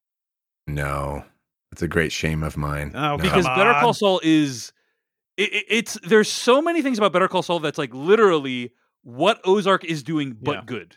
ozark is the gum underneath better call saul It, Street. it- it is like Better Call Saul season five is incredible. yeah, Um, and so anyway, that. like may, maybe if you if you tasted the steak, you'd know why I consider this a hamburger.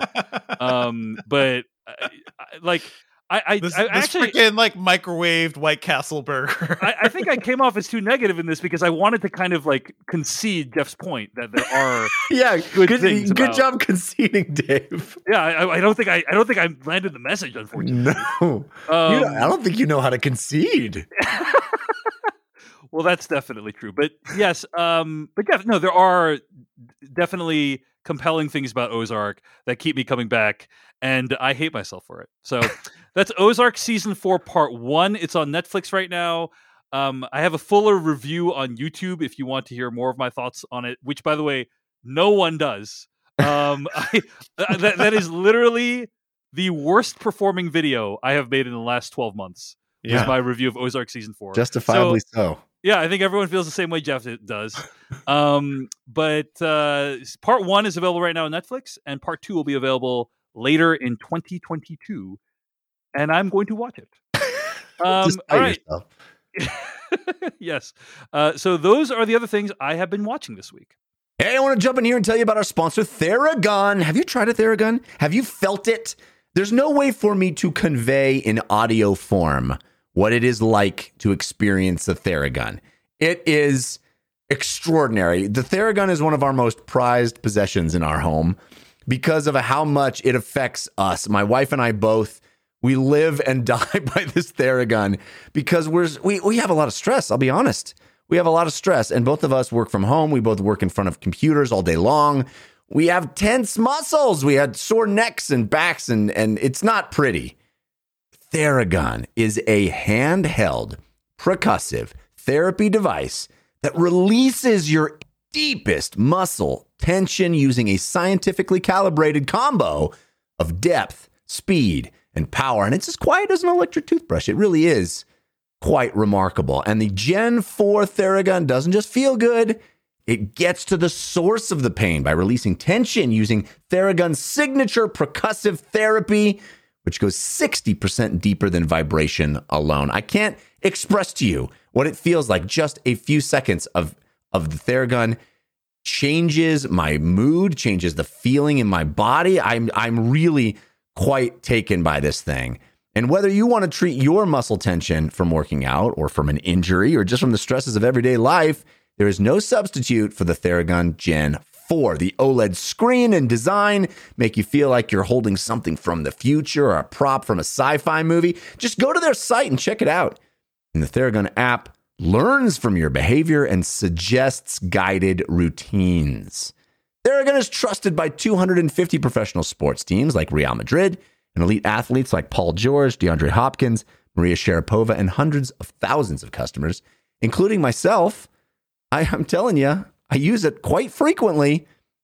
You can try the Theragun for 30 days, starting at only $199. Go to therabody.com slash filmcast right now and get your Gen 4 Theragun today. That's therabody.com slash filmcast. Therabody, T H E R A B O D Y dot com slash F I L M C A S T.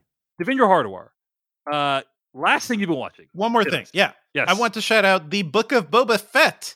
It is it is wild to me. We're we're in like uh, a season of just super rich television where a whole new Star Wars show can come out, right? And uh, I know people are watching it, but I, it took me a while. I don't think uh, you guys have talked about it at all. Um, I have this thing, zero interest in it. yeah, exactly. This So, thing can yeah. come out, and you're like, eh. And uh, I totally get that. That, that to me is the most shocking turn of events. yes. If you had if you had told 12 year old me that there would be high caliber, expensive, well made Star Wars television. looking like a Well- feature well- film. Well made TV Any- show. Okay, go ahead. Yep. yeah. Well, have you Well, seen it, Dave? Yes, Um, I have. Okay, I- I because mean, we, we haven't talked. I don't think it. it- it's Yeah. I don't think it's arguable that it, there isn't money on that screen. You're, you're right. Mhm. It looks great. It Yes. It looks Looks, I'll fantastic. commit you. Yeah. I I really dig the show. So I want to say up front, I don't I don't care about Boba Fett. I don't care about the lore of Boba Fett. It's uh nothing. None of that makes sense. But what I do care about is uh, Temuera Morrison getting a chance to shine, and also Ming Na Wen like being in a big show again because she she also shined for quite a bit on Agents of Shield. Um, I like these actors. I want to see them do cool stuff. And uh, this is a show that goes hard and like, okay, h- how did Boba Fett survive uh, in the original trilogy? You know, like what did he do in that time? And there there is a lot of like um, interstitial stuff I don't really care about, but the stuff that is there of just like him being the new guy on Tatooine, like the big new warlord, basically, and also him uh, trading, um, training with the uh, was it the Tuskens, Tusken Raiders, um, the Sand people of Tatooine. Um, this show's like ex- uh, expanding Star Wars lore in other ways that are really, really interesting. I think, and what is really good is like the action is pretty solid. Like there, in you know, uh, the first I think the first episode is directed by Robert Rodriguez. There's like good talent, like putting these things together. I think it's like good, um, you know, like Saturday morning sci-fi. It is like a good thing to put on because there's a lot of like fun stuff happening. Um, I like a lot of these set pieces. Matt Berry is a goddamn droid, just like a fun little helper droid. Like it, it is fun Love Matt in the way I love Matt Berry. Matt Berry can be in everything.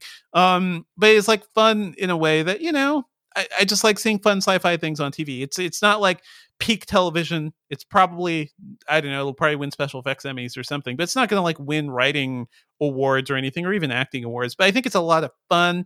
It's a good like entry in the Star Wars universe. So if you if you're bored and you miss some Star Wars and you want to see Matt Berry as a droid and you want to see Temuera Morrison just be like a badass, and I think he is fantastic. Ming Na Wen gets a lot of action time. There's some great set pieces here. It's a lot of fun. So I think it's worth watching just for that. That's the Book of Boba Fett. It's streaming right now on Disney Plus. Okay, huge what we've been watching, guys, but uh, I, I think uh, it justifies it. Sundance happened this week, basically. So let's move on. Get to weekly plugs. Weekly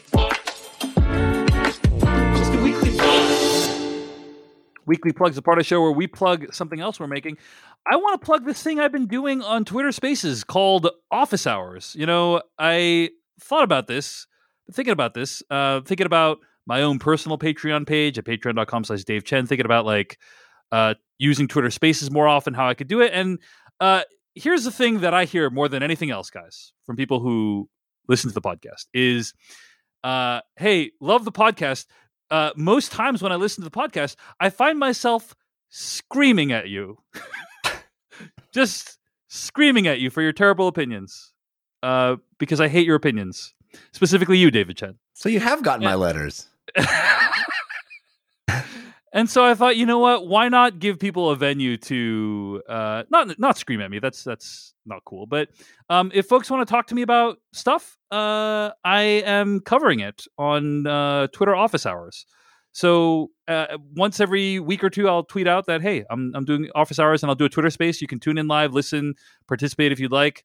Um, and generally, I give uh, speaking priority to people who are my patrons over at patreon.com/slash Dave Chen. But uh, many uh, Filmcast listeners also show up. So anyway, Does Dave this, Chen office hours. Yep. does this position you as their professor in some way? yeah. Um. Yeah. I mean, I, Sure. I didn't want to put it that way, but Professor of life, you know. yeah, the Okay, professor of life. Thank, thank you, Devindra. Yes, that's right. Alright. Yes. Yeah. How do you feel about that, Jeff? I Uh, think you, you you, embrace that, right? Fully. Yes. Uh, you know, I, I don't know if the power dynamic quite works like that, but You you mean me, a uh, mid tier podcast host that has no uh, sort of influence over these people?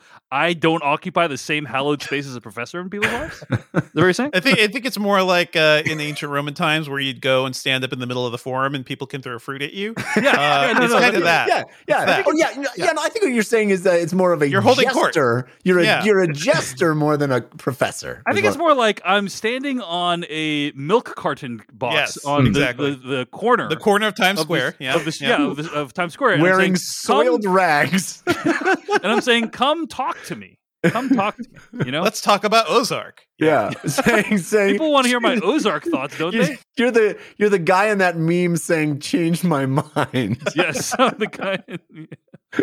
Hopefully not. That guy is terrible. Anyway, uh, come uh, check out my office hours. Uh, Devindra Hardawar, your weekly plug.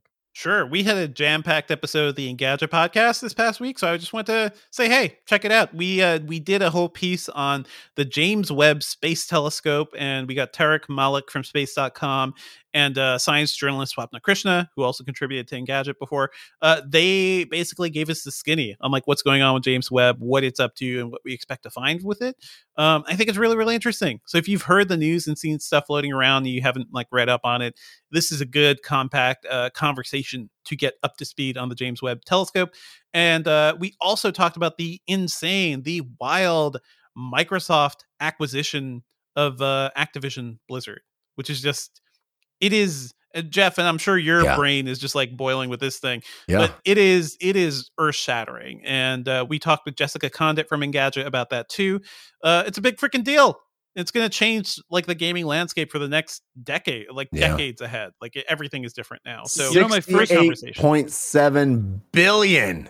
let's- yeah Woo! we could my just say first 69. reaction when that Yeah. sixty-nine billion Yep. dollar acquisition was Nice. announced was, I bet Jeff Cannata wishes he recorded DLC on Monday mornings. Oh yeah, no, that was a lot of people.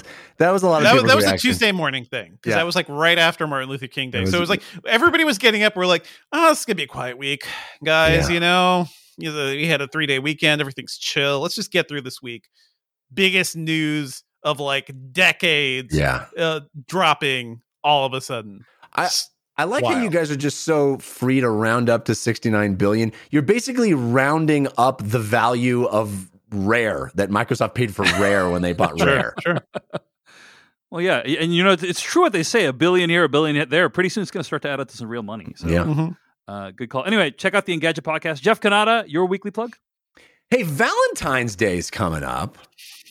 What better way to say I like you than with your own personalized, bespoke limerick? That's right. Cameo.com slash Jeff Cannata. I would venture to say the only place on Cameo and maybe on the entire internet to get you a personal limerick, certainly one from yours truly, for your true love this Valentine's Day. Uh, I, I, I, I have a track record that speaks for itself. Check out all the five star reviews. Check out all the people who have uh, really enjoyed the limericks that they've purchased from me. Uh, cameo.com slash Jeff Cannata. Even if you don't have someone to, to give a limerick to, maybe you just give one to yourself. you know, you deserve it. All right.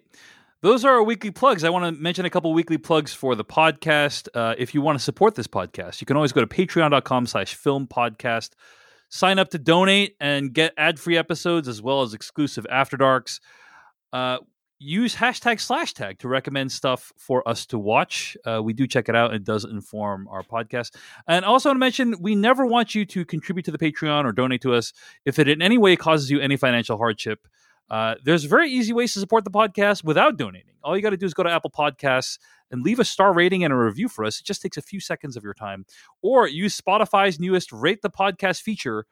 Leave us a star rating. It would really help us out. Okay, let's get to our review of Station 11. Where's your mom or dad? I don't know. I can't leave you here. I'll walk you to the L. I think this thing is really happening. You can see it out there. Uh, can I have your attention, please? We have shelter. We have food. This is the best thing that could have possibly happened.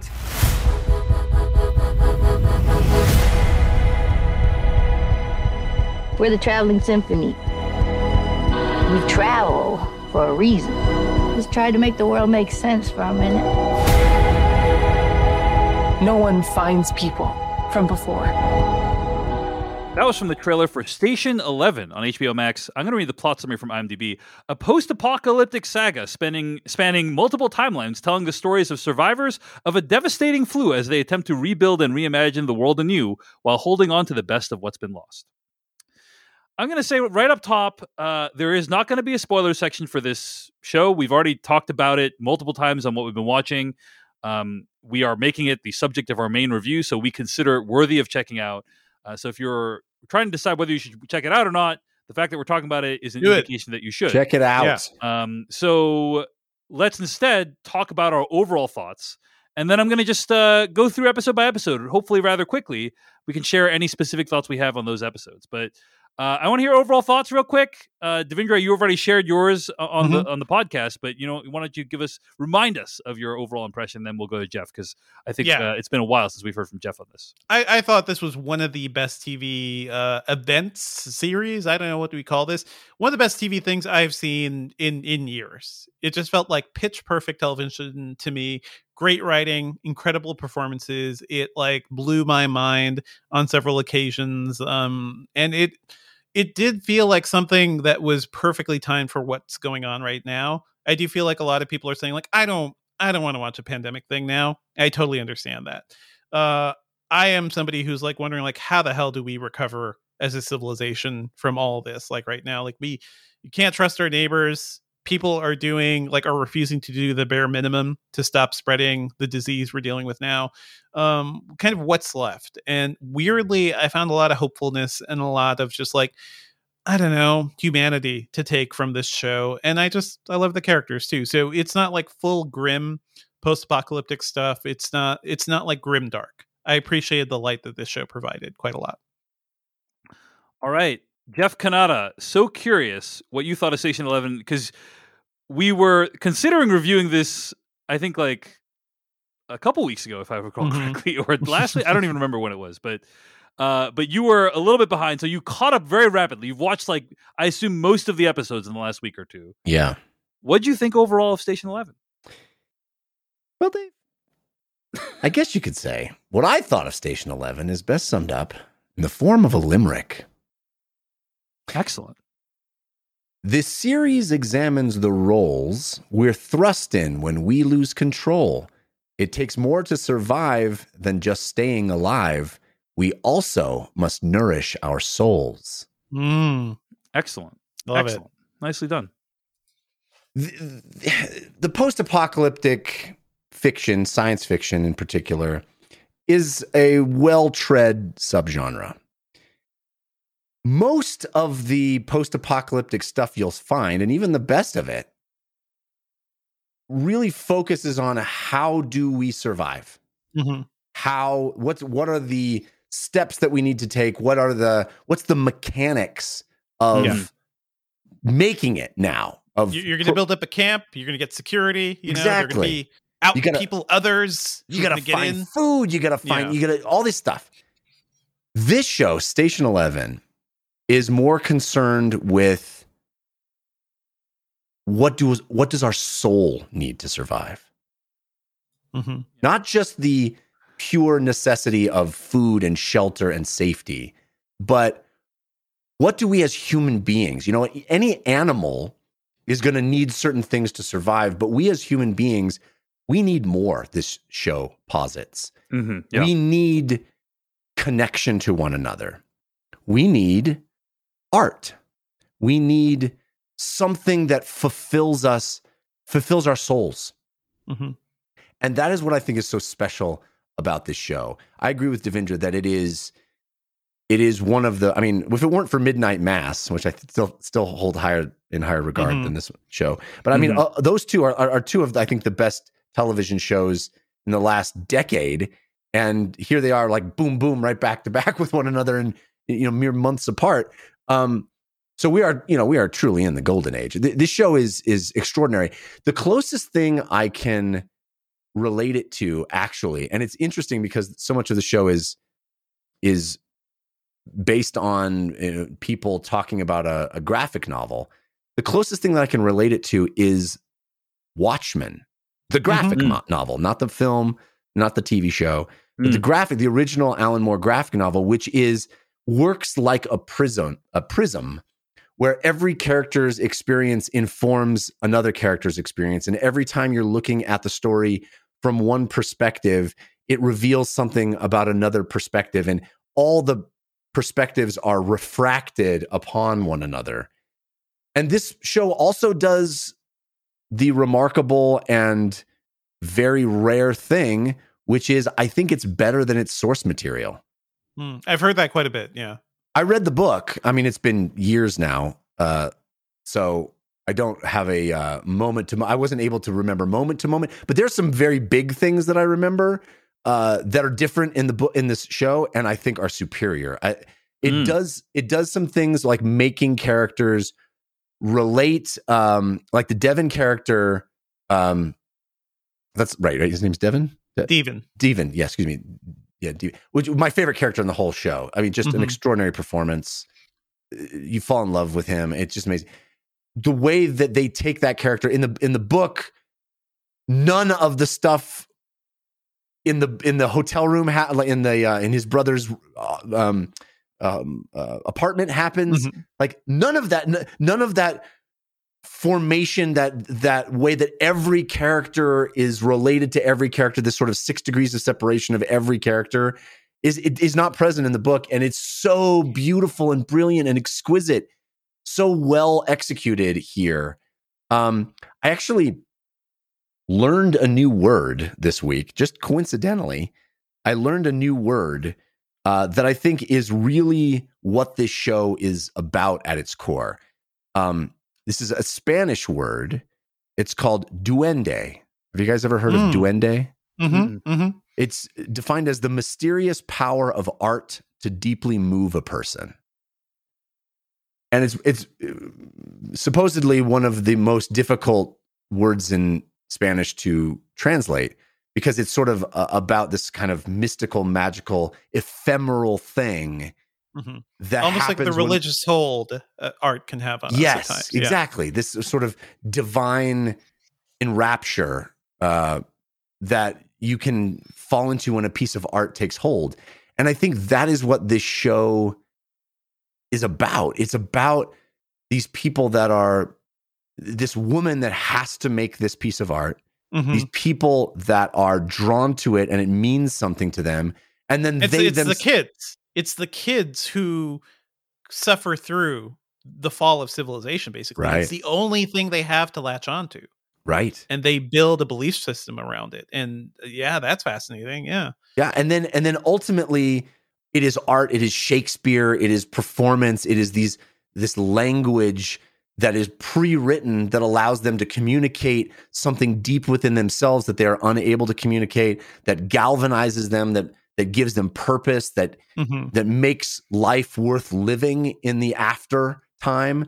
Um, so it speaks to so many things that I deeply care about as as, as an artist, as a person who cares a lot about art, as a as a as a person who loves language and um, is terrified about the end of the civilization, uh, I, you know, I, I think this is it's an exquisite show. Um, and now I'm going to use uh, that word, which again, like Mm. duende. I'm going to use that a lot because I I I feel like duende is what I'm always searching for. I and I feel like that is why we have a podcast. Like, Yes. that is what we're talking about all the time is what watching movies and TV does to us. You know, Perfectly said, Devindra. Perfectly said. So uh, I wish Duende for everybody. I hope you find it. And I think honestly, this show very much what is about it and was it for me. I was Mhm. uh, I was moved many many times. It is it's an exquisitely beautiful journey. Um, it, it is it, it it really has something to say. It is, Mhm. uh, full of wonderful performances. It is exquisitely shot. I mean, it is a sumptuous, gorgeous show. I, I I'm I can't find a flaw. It is it Yeah, is yeah. really near perfect. I, I want to throw just a, re- a quick correction. It's Jeevan, Jeevan Chaudhary. Yeah, Jeevan. Jeevan. I was going Thank Himesh. Patel was Yeah. playing. Yeah, uh, incredible character. My favorite Uh, character in the whole thing. So good. the, this show does start in like a weird way too because it's like he he's not a doctor right but he's the only person who jumps up to help Mm, yeah. um and then like the weird thing of like i guess i'm taking this little girl home which Yeah. I i'm surprised people aren't like really latching onto like how that could be problematic but also man guys like when things when things like when shit gets real it is really hard to like plan how things go you know? And i have noticed like i've been in situations where i'm at a playground i just see like a kid just hanging out Yeah. like on their own like i have to be like are you are you okay? And it's easier because i have a kid too and it could be like i'm not i'm not a weirdo. Um but those those times where you kind of have to just like step up and be like okay uh, like somebody has to do something here and you're kind of the only person uh, i feel like that's where we're ending on here but yeah. dave Uh, what do you think of this W- uh, r- real quick though, interestingly, you Mhm. bring up that thing of him jumping up at the beginning. yeah Uh, in the book, he is studying to be a paramedic. So it's such an Mm, okay. interesting change in the I, I think it's a positive change that that's not in the Yeah, show. yeah, yeah, yeah. a hundred percent. That's why it's like it's it's this rare he, just, thing he where has to do something well, and yeah. also where he ends up at the end of the yes, show. It's, the, it's the so ending beautiful. is yeah. Agreed. it's like it's like Watchmen. Like whichever end you you start looking at this thing from, it resonates like this prism. It's beautifully constructed. mm-hmm. You know, I don't want to fight with you guys. yeah i know i know i know exactly what you're gonna do dave so please Um, let me just say, I we, we've constructed flawlessly why this is a perfect piece of television but please david chen I tell us. I agree in the main with what you guys have said. Mm-hmm. I think that there are emotional heights this show took me to that I have rarely been taken to, if ever, by any television show. Some sequences, some episodes that are just extraordinary. Episode nine made my brain melt. And we'll, we'll get into that in a little bit, you know? Um, so there's many, many good things to like about it. And fundamentally, the relationship between Jeevan and Kirsten works. It's the Mhm. beating heart of the show. Uh, it is where the show begins and ends. It is a triumph. yeah i was a blubbering mess at Me that, too. that I, final I reunion. wept Me like, too. many oh times. man Yeah. Uh, a couple last couple episodes. I would submit to you, this show is eighty percent excellent, amazing, transcendent, and twenty percent okay, if not outright terrible. um, and that twenty percent has to do completely with the Tyler storyline, which I think is a disaster. Mm. Um, I It- think it is very loose it is very loosey goosey how it they deal with a lot of that yeah Yeah, well, this and- is and- a, and a I- major change from the book as well. They they changed Mhm. Tyler dramatically, right and and TV i think i think that's my understanding is that Ty, the tyler character was much darker in the book like Mhm. he had a much Yes. sadder storyline he like took wi- like wives from the undersea like children wives and stuff like that like Yeah. it was all really fucked up and there was no kind of redemptive arc to him with his Right. mom that happens in this show Right. um, and what I feel like the show is doing is it's kind of those two ideas of Tyler are like at war with each other in the show. Yeah. is- is if, if they felt. didn't introduce uh child suicide bombers yes, maybe maybe that's the thing a hundred percent. I I Yeah. think that if if it was just the Tyler we saw from like episode Yeah. you know, three or four afterwards. stealing kids. If, if he was just stealing kids, and then oh, we turn it. It turns out he's But it taking was, care of. but it was a them, big right? misunderstanding. He's just like he's just messed up, you know. But like using them as child, you know. So that's what really bothered me. Mm-hmm. Everything else, I agree with everything else you guys are saying. I, I, I love the show, but just it, it's literally the Tyler sto- Tyler um, Tyler storyline.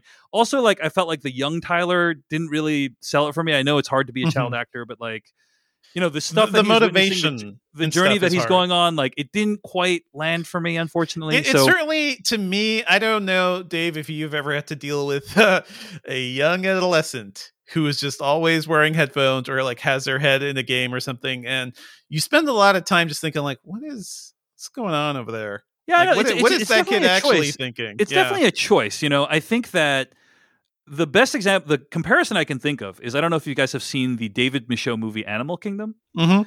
but there's a teenager in that movie who plays the whole thing as like yeah, a almost useless human completely being. nonverbal. Like Yeah. he's he is the protagonist of the film, and Yep. he's almost completely nonverbal. And I, I remember how much I hated him. Yes, and I interviewed David Michôd, and I was like, "Yo, like, um, interesting choice to make him completely nonverbal." And he's like, he was like, you know, I I saw a lot of like high school age actors for this role, and like many, like the vast majority of them are very like theatrical. You know, like they all they they make their emotions very big, and it's very unlike most high school students. You know, most Mm, high school students are not super verbal, and so I, I think I understand that archetype, like that kind of character Mhm. and I ju- even even just on that level, it didn't quite work for me.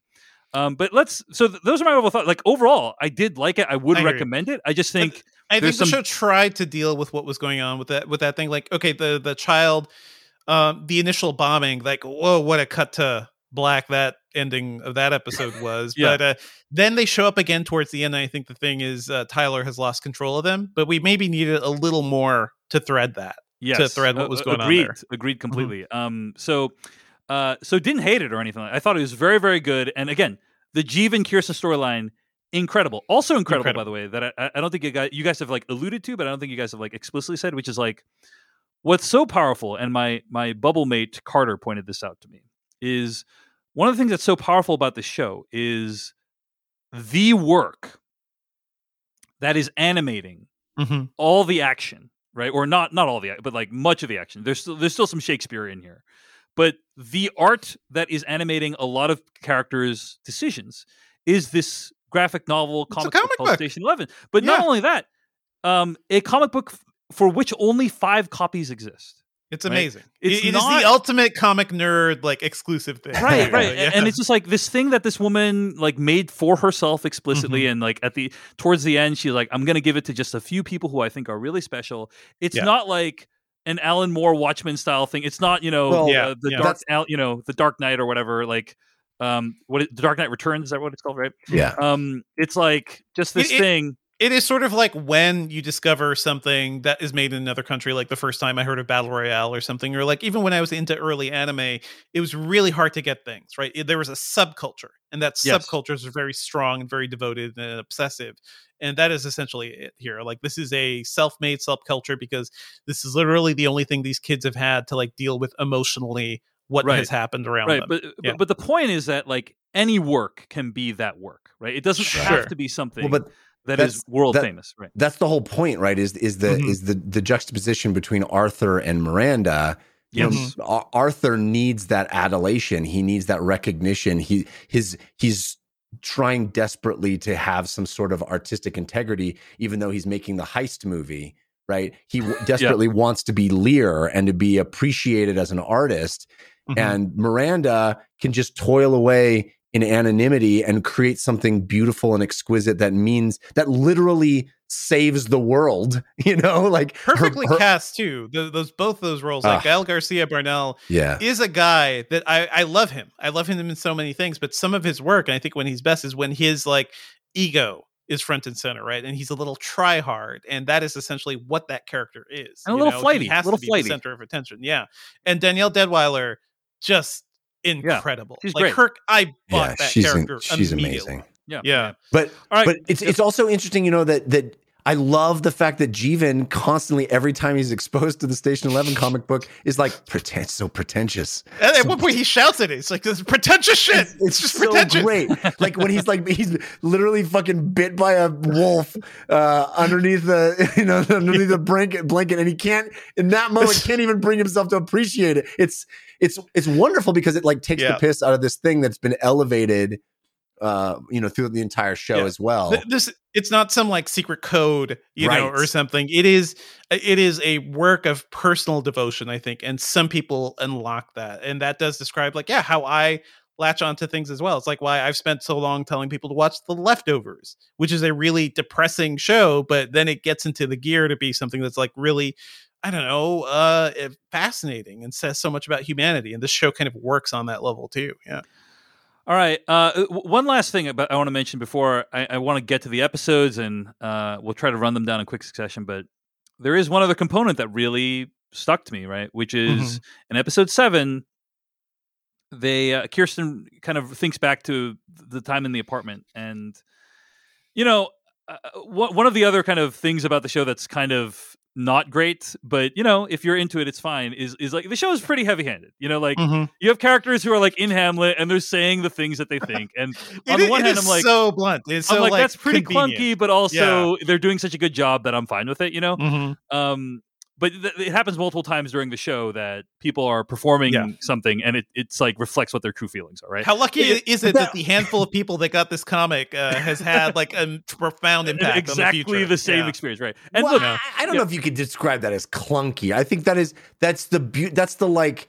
I mean, you could say, well, how how is it that all these people that happen to know each other, like the six people that all knew each other, were all, but like that's the that's what this story is. It's this You, you know what? nesting doll, this interconnected prism of, you know, like if we all knew, if we all knew at every moment, every person we've brushed up against where they were, you know, we'd be probably shocked at how close they are and Mm-hmm. Sure, how, sure, sure. how much they what they've done has impacted our lives in ways we would never know.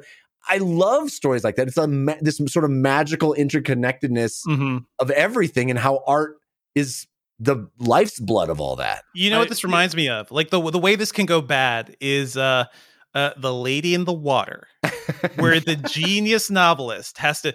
I, I got to make this thing, guys. That is going to save the world. My work of art will save the world. And if you, you know, if that's what you're saying, that's a little presumptuous. It's a little like, okay, okay, buddy. Whereas this is like, this never had those aspirations, right? It just ended up being something that really influenced people, and that's what's fascinating. I yeah, I mean, I, just for the record, I, I disagree with Jeff, and it's okay for Jeff. It's okay for us to have different opinions on this. I know, think I know. is- I, I think it's extremely clunky. I think uh. I think having characters say lines that are from art that mirrors their thoughts, if you do it too much, can be clunky. Now it would be different if it was like if they were like reciting from like Legally Blonde.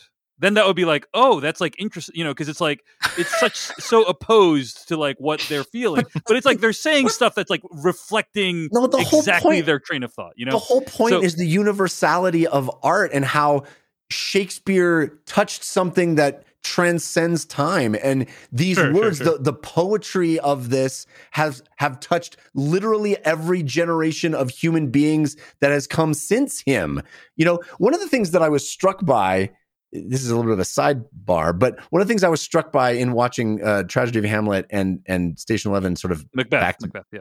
Mhm. oh sorry excuse me yes tragedy of macbeth and and uh station 11 sort of in tandem back to back what have you is you know i, I went looking on on wikipedia and, and google to find out it does every language have a sort of undisputed greatest writer of all time in it Mhm, Mm, mhm, mhm. you yeah. know and there are like the, people have named them and and and there are some but it it is totally wild to me that this one human being and of course obviously there's Yeah. lots of disputes about who actually wrote shakespeare Right. but i think all of that's hogwash um Mhm. this one human being is like no there's no dispute there's n- a- among people who study this there's literally no dispute that this one guy is the best writer of english ever ever and it will, ne- will that will never change that will never change like that's a bizarre thing right like we just Mhm. all It is agree that Yeah. one guy is the best that there ever It- it- was He's the best. It's- He's the he's the OG. Yeah, he's the best. He's the OG. Yeah.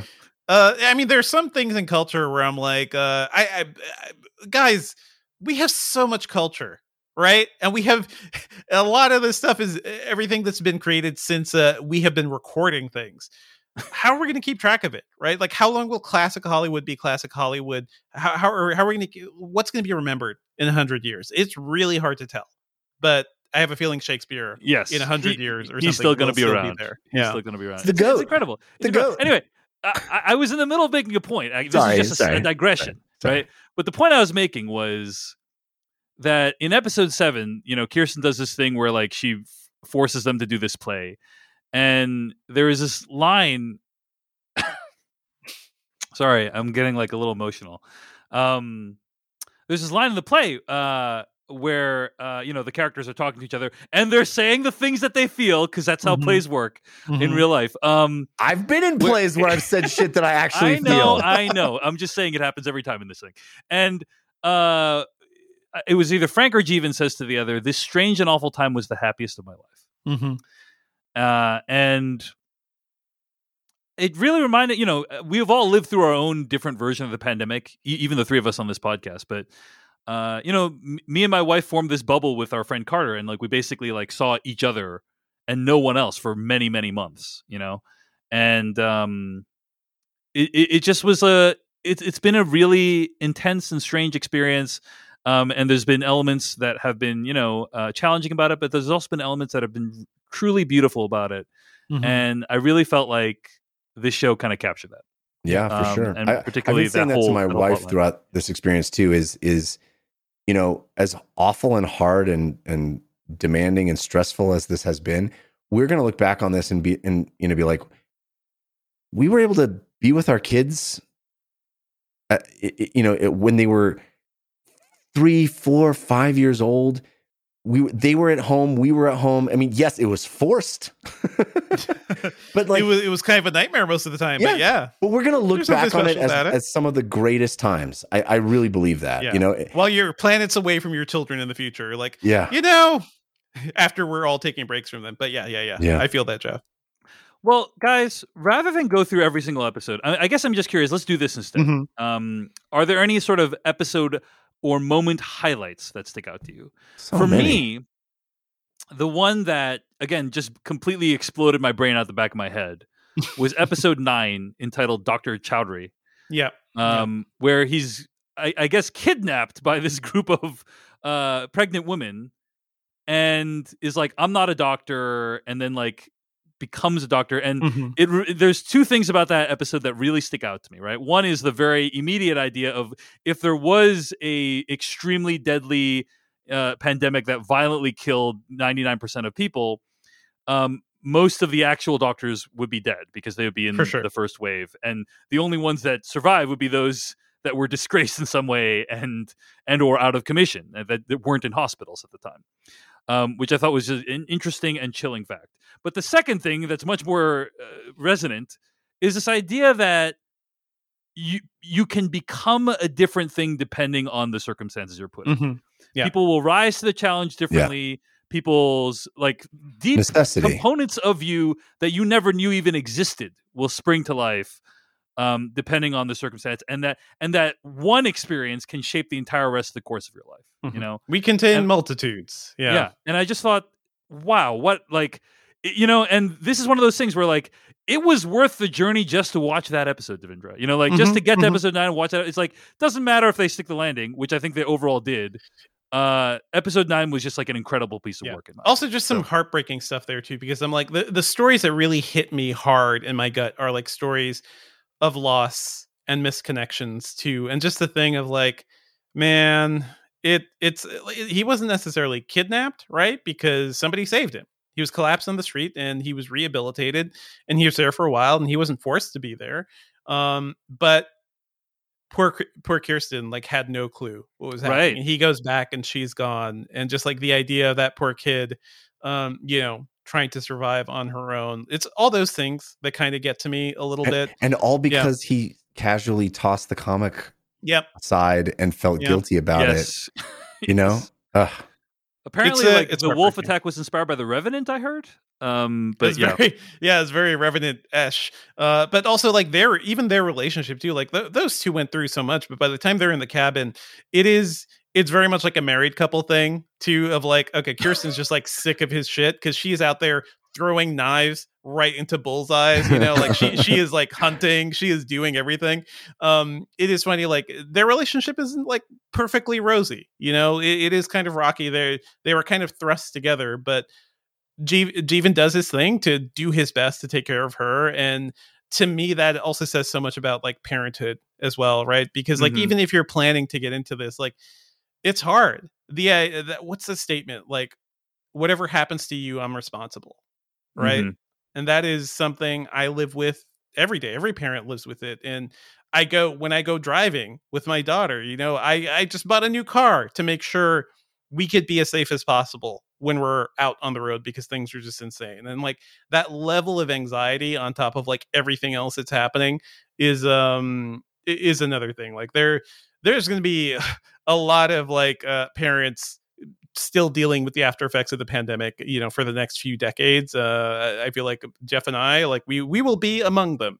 Yeah. um it's it's already hard to be a parent but in a really stressful anxiety inducing situation like what they're dealing with it's even harder. And the fact that you know Jeevan steps up as much as he can i found that really really moving too Well, like yeah. Yeah, it's the same kind of thing with um, uh, you know, if you had grandparents that lived through World War II, hmm like they always were sort of, you know, th- th- they preserved food in a way that most humans don't. They, you know, they like the, there's just a few years where they lived through World War II, but it stayed with Yeah. them forever, and it's how or the they raised- depression yeah Yeah. yeah I mean, there Yeah. were moments from the show that were uh, a little bit too close to home. Episode one, obviously, um, but there's a scene where they go to the supermarket Mhm. Yeah. and they just load up on stuff, and that is literally what my wife and I did. Oh, in, absolutely. you know, March April time period of 2020 and when this the, thing was the, kicking off. Yeah, the uh the person at the register was asking me was like so are you really preparing for this thing and i looked them right in the eyes and i said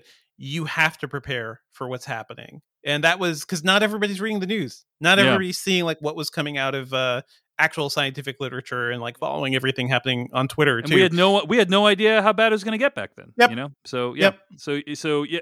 Uh, I mean, I do I do think that the amount of money was like a little unrealistic because um, uh, we loaded up like two carts, my wife and I, and it was like you know I don't know five hundred dollars or something. if you get Whereas they whole lo- foods i They don't know. They loaded up like four carts in the show, and it's like ten thousand dollars. I'm like, I don't know, I don't know if it was, was it, it was more than four carts it was like a it's like a train of carts felt like more it than was four like five, but it's like ten thousand dollars. Really, ten thousand dollars? I don't know.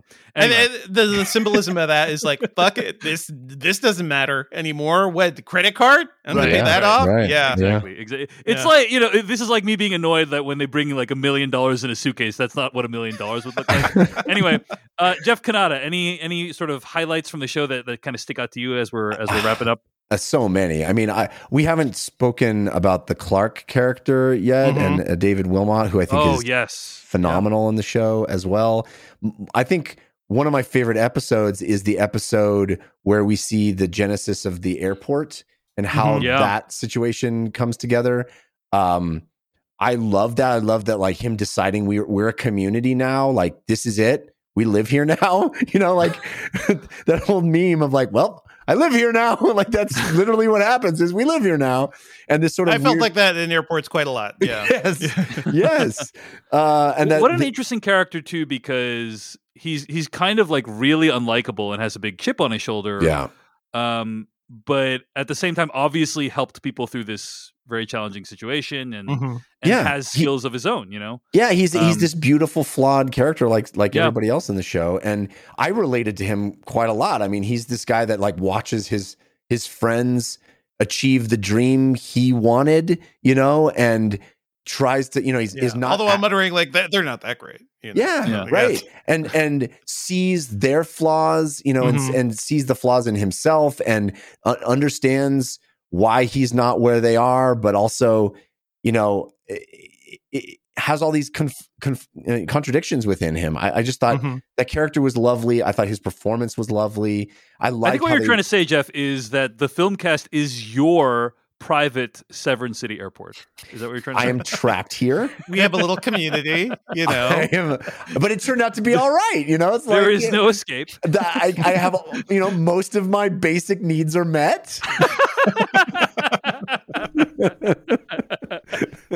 yes. and you Um, can ride it through the apocalypse. You yeah. know, like that's uh, you're right. You're a- absolutely right. Uh, I will say the things that really blew my mind around the show, are pretty much everything around Miranda, because she is just such a fascinating character. Like from from the uh, from the episode that really centers on her, which I believe is the third one, Hurricane, where she goes through that job interview and she's just she's not answering the stuff, you know, like the way uh, a normal human would. Like there's something different about her and her her love of logistics, you know, and the way of thinking Yeah. everything goes right. It's uh it's kind of dorky, but it's also like yeah, it, it kind of fits that character. But what she really loves is making this comic book. Um, I love that entire first episode because she has that moment, you know, where she's she has to give a presentation as the world is falling apart, and I don't know how many times I have to feel like I'm reviewing a laptop. Mm, Thousands of people are dying every day, nearly a Yeah. million in America, and uh, you know it's uh, like de- devastation that we haven't seen in the past hundred years, uh, just happening worldwide right now, and we're just doing, we're just trying to pretend it's not happening.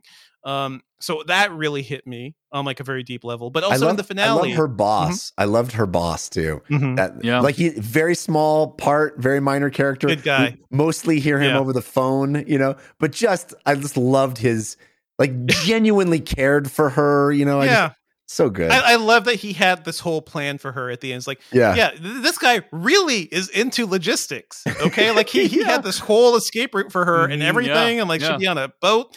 Uh, love that bit too. Like it, it's fantastic. But what really hit me was the stuff in the finale where it's like, without what she did of just like the phone call to tell that pilot, like, Yep. just just keep everybody in. Like that, that's the least you could do right now to kind of keep the people in the airport safe so much of what we're watching wouldn't wouldn't have even happened or at least the Yeah. entire airport thing wouldn't have happened without that it's those little connections and the little ways people help each other even if they're complete strangers that i think are really really effective um i think i'm thinking of like the crazy trip i took to get to georgia where like so many things went wrong but we had along the way just like one flight attendant like took pity on us and like helped us book into the airplane faster than everybody else you know we're right at the end. There are little bits of humanity throughout this madness that i found profoundly moving and that is essentially what happens in this show right? Like everybody there's a line of like you know kirsten would find somebody but along the way like at some point there's a line i should have written this down but like you know we make these connections and everybody finds somebody at some point to help them out a little uh, Yeah. that was truly moving to me and i've seen that a lot in reality even though so much is wrong right now Yeah, beautifully said. Uh, that that's why I, related to like Watchmen, the the, the graphic Mhm. novel, it, and and talk about it as like this prism because everything reflects on everything else. Everything that Mhm. one person does is both informed by and informs the other characters, you know, and you get that right up into the end where it sort of reflects back and like none Mhm. of the airport would have happened if it wasn't for Miranda and all of these unseen fo- forces that are intimate but also mysterious you know? The, the- these intimate connections that characters have with one another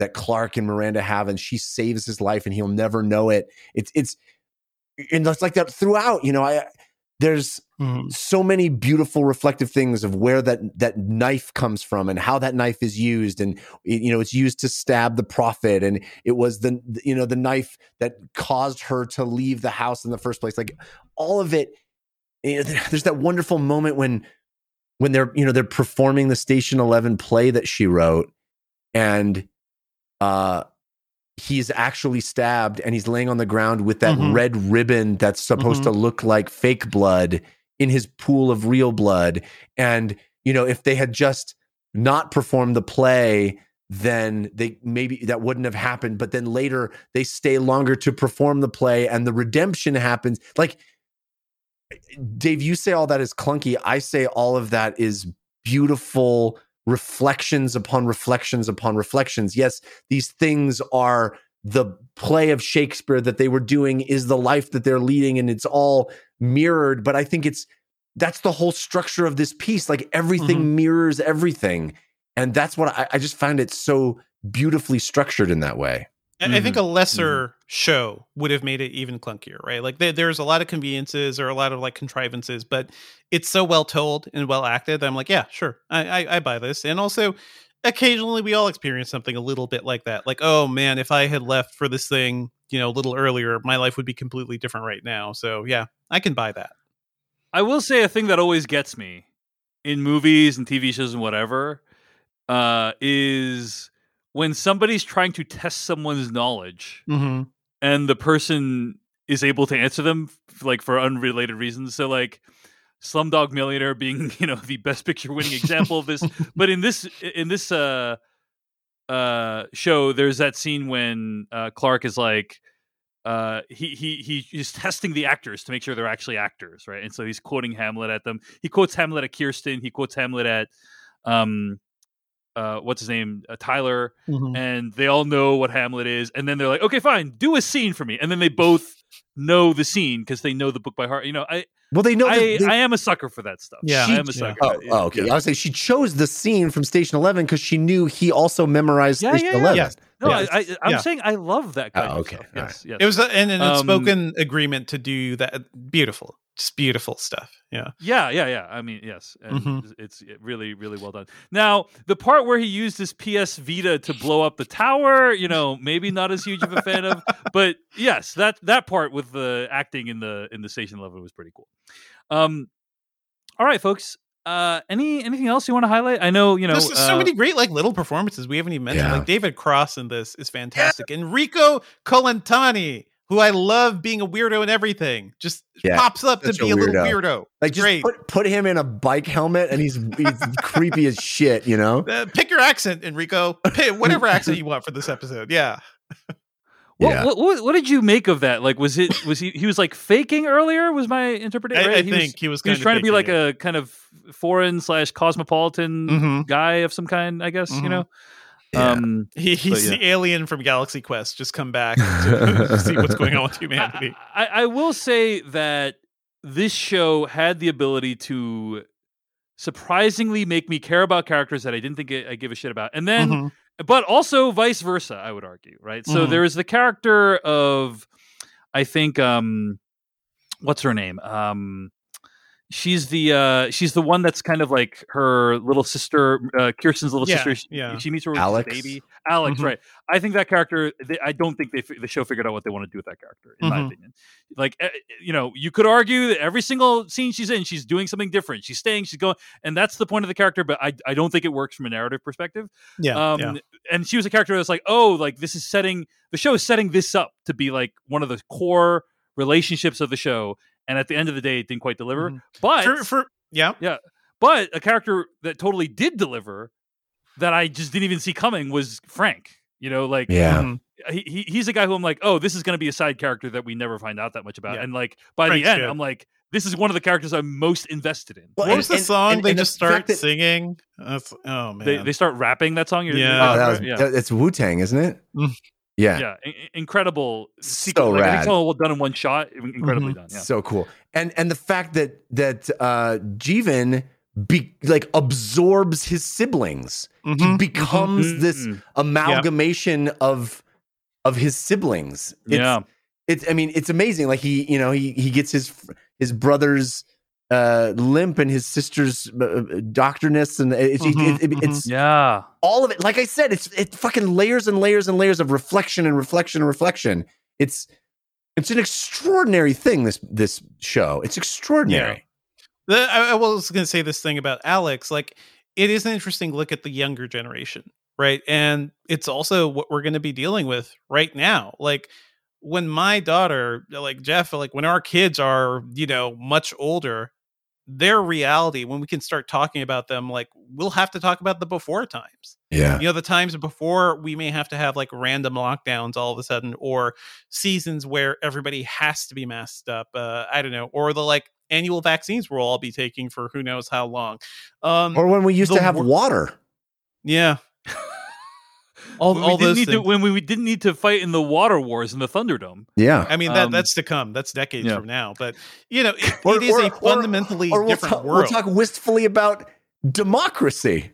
That was a cool idea at one time. worked out pretty well. anyway, Sorry. Yeah. Devindra, Sorry, go ahead. Finish, finish your But point. I'm basically saying like the future generation they're going to have a very different interpretation of what's happening and Alex was that person being like okay they're in this traveling you know actor troupe and it's been her family and supported her but she wants to see the rest of the world and that is a perfectly natural thing for a you know a child to want to do. They're supposed to go out and see more of the world and i found that kind of moving too because that's you know essentially yeah she kirsten raised her from an infant and she has to let her go out into the world and that is how humanity survives. We can't stay in our enclaves you know we got to go out there and see what else is happening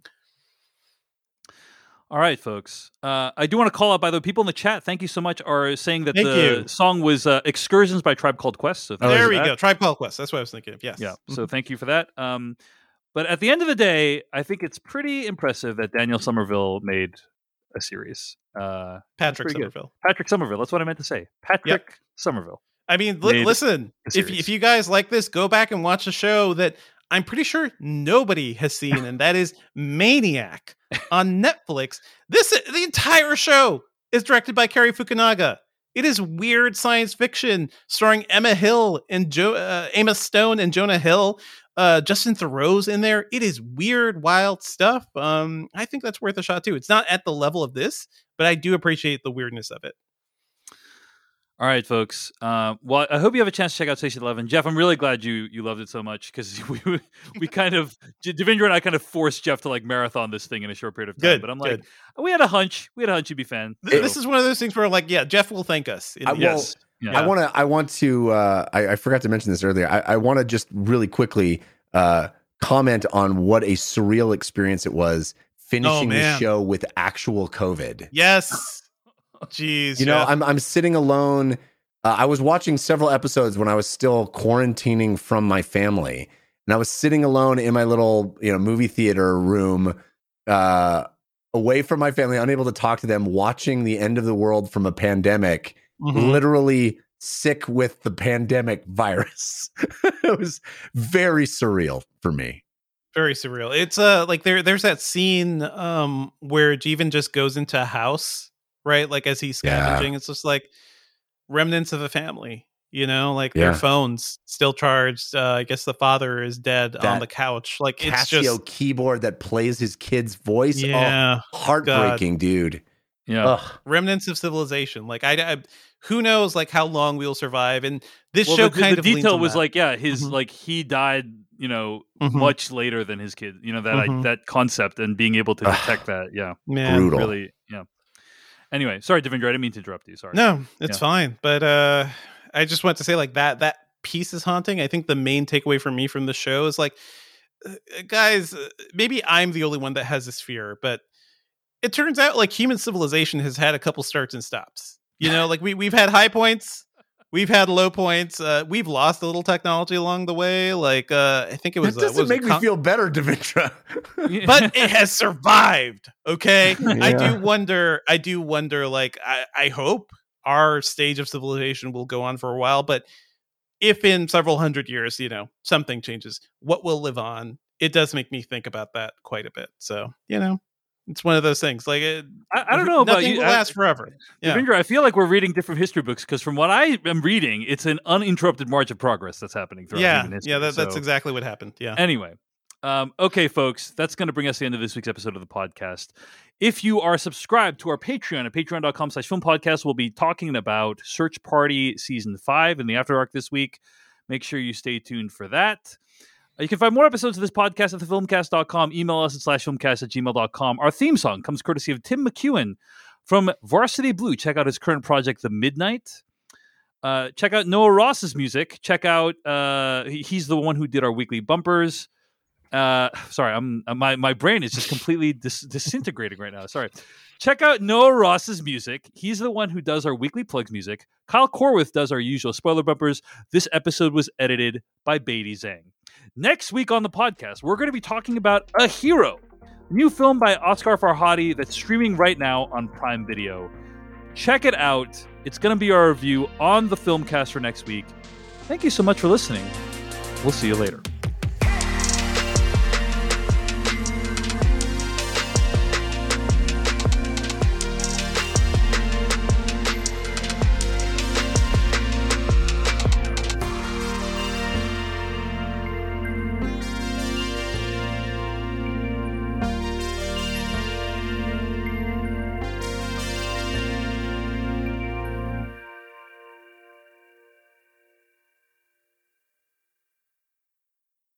Selling a little or a lot, Shopify helps you do your thing however you cha-ching. Shopify is the global commerce platform that helps you sell at every stage of your business. From the launch your online shop stage to the first real life store stage, all the way to did we just hit a million orders stage? Shopify's there to help you grow. Whether you're selling scented soap or offering outdoor outfits, Shopify helps you sell everywhere. From their all in one e commerce platform to their in person POS system, wherever and whatever you're selling, Shopify's got you covered. Shopify helps you turn browsers into buyers with the internet's best converting checkout, 36% better on average compared to other leading commerce platforms. And sell more with less effort thanks to Shopify Magic, your AI powered all star. Shopify powers 10% of all e-commerce in the US, and Shopify's the global force behind Allbirds, Rothy's, and Brooklinen, and millions of other entrepreneurs of every size across 175 countries. Plus, Shopify's award-winning help is there to support your success every step of the way. Because businesses that grow, grow with Shopify. Sign up for a $1 per month trial period at shopify.com slash audioboom, all lowercase. Go to shopify.com slash audioboom now to grow your business no matter what stage you're in. Shopify.com slash audioboom. Let's talk about MediCal. You have a choice, and Molina makes it easy, especially when it comes to the care you need. So let's talk about you, about making your life easier, about extra help to manage your health. Let's talk about your needs now and for the future. Nobody knows Medi-Cal better than Molina. It starts with a phone call. Call 866-420-5330 or visit meetmolinaca.com. Let's talk today.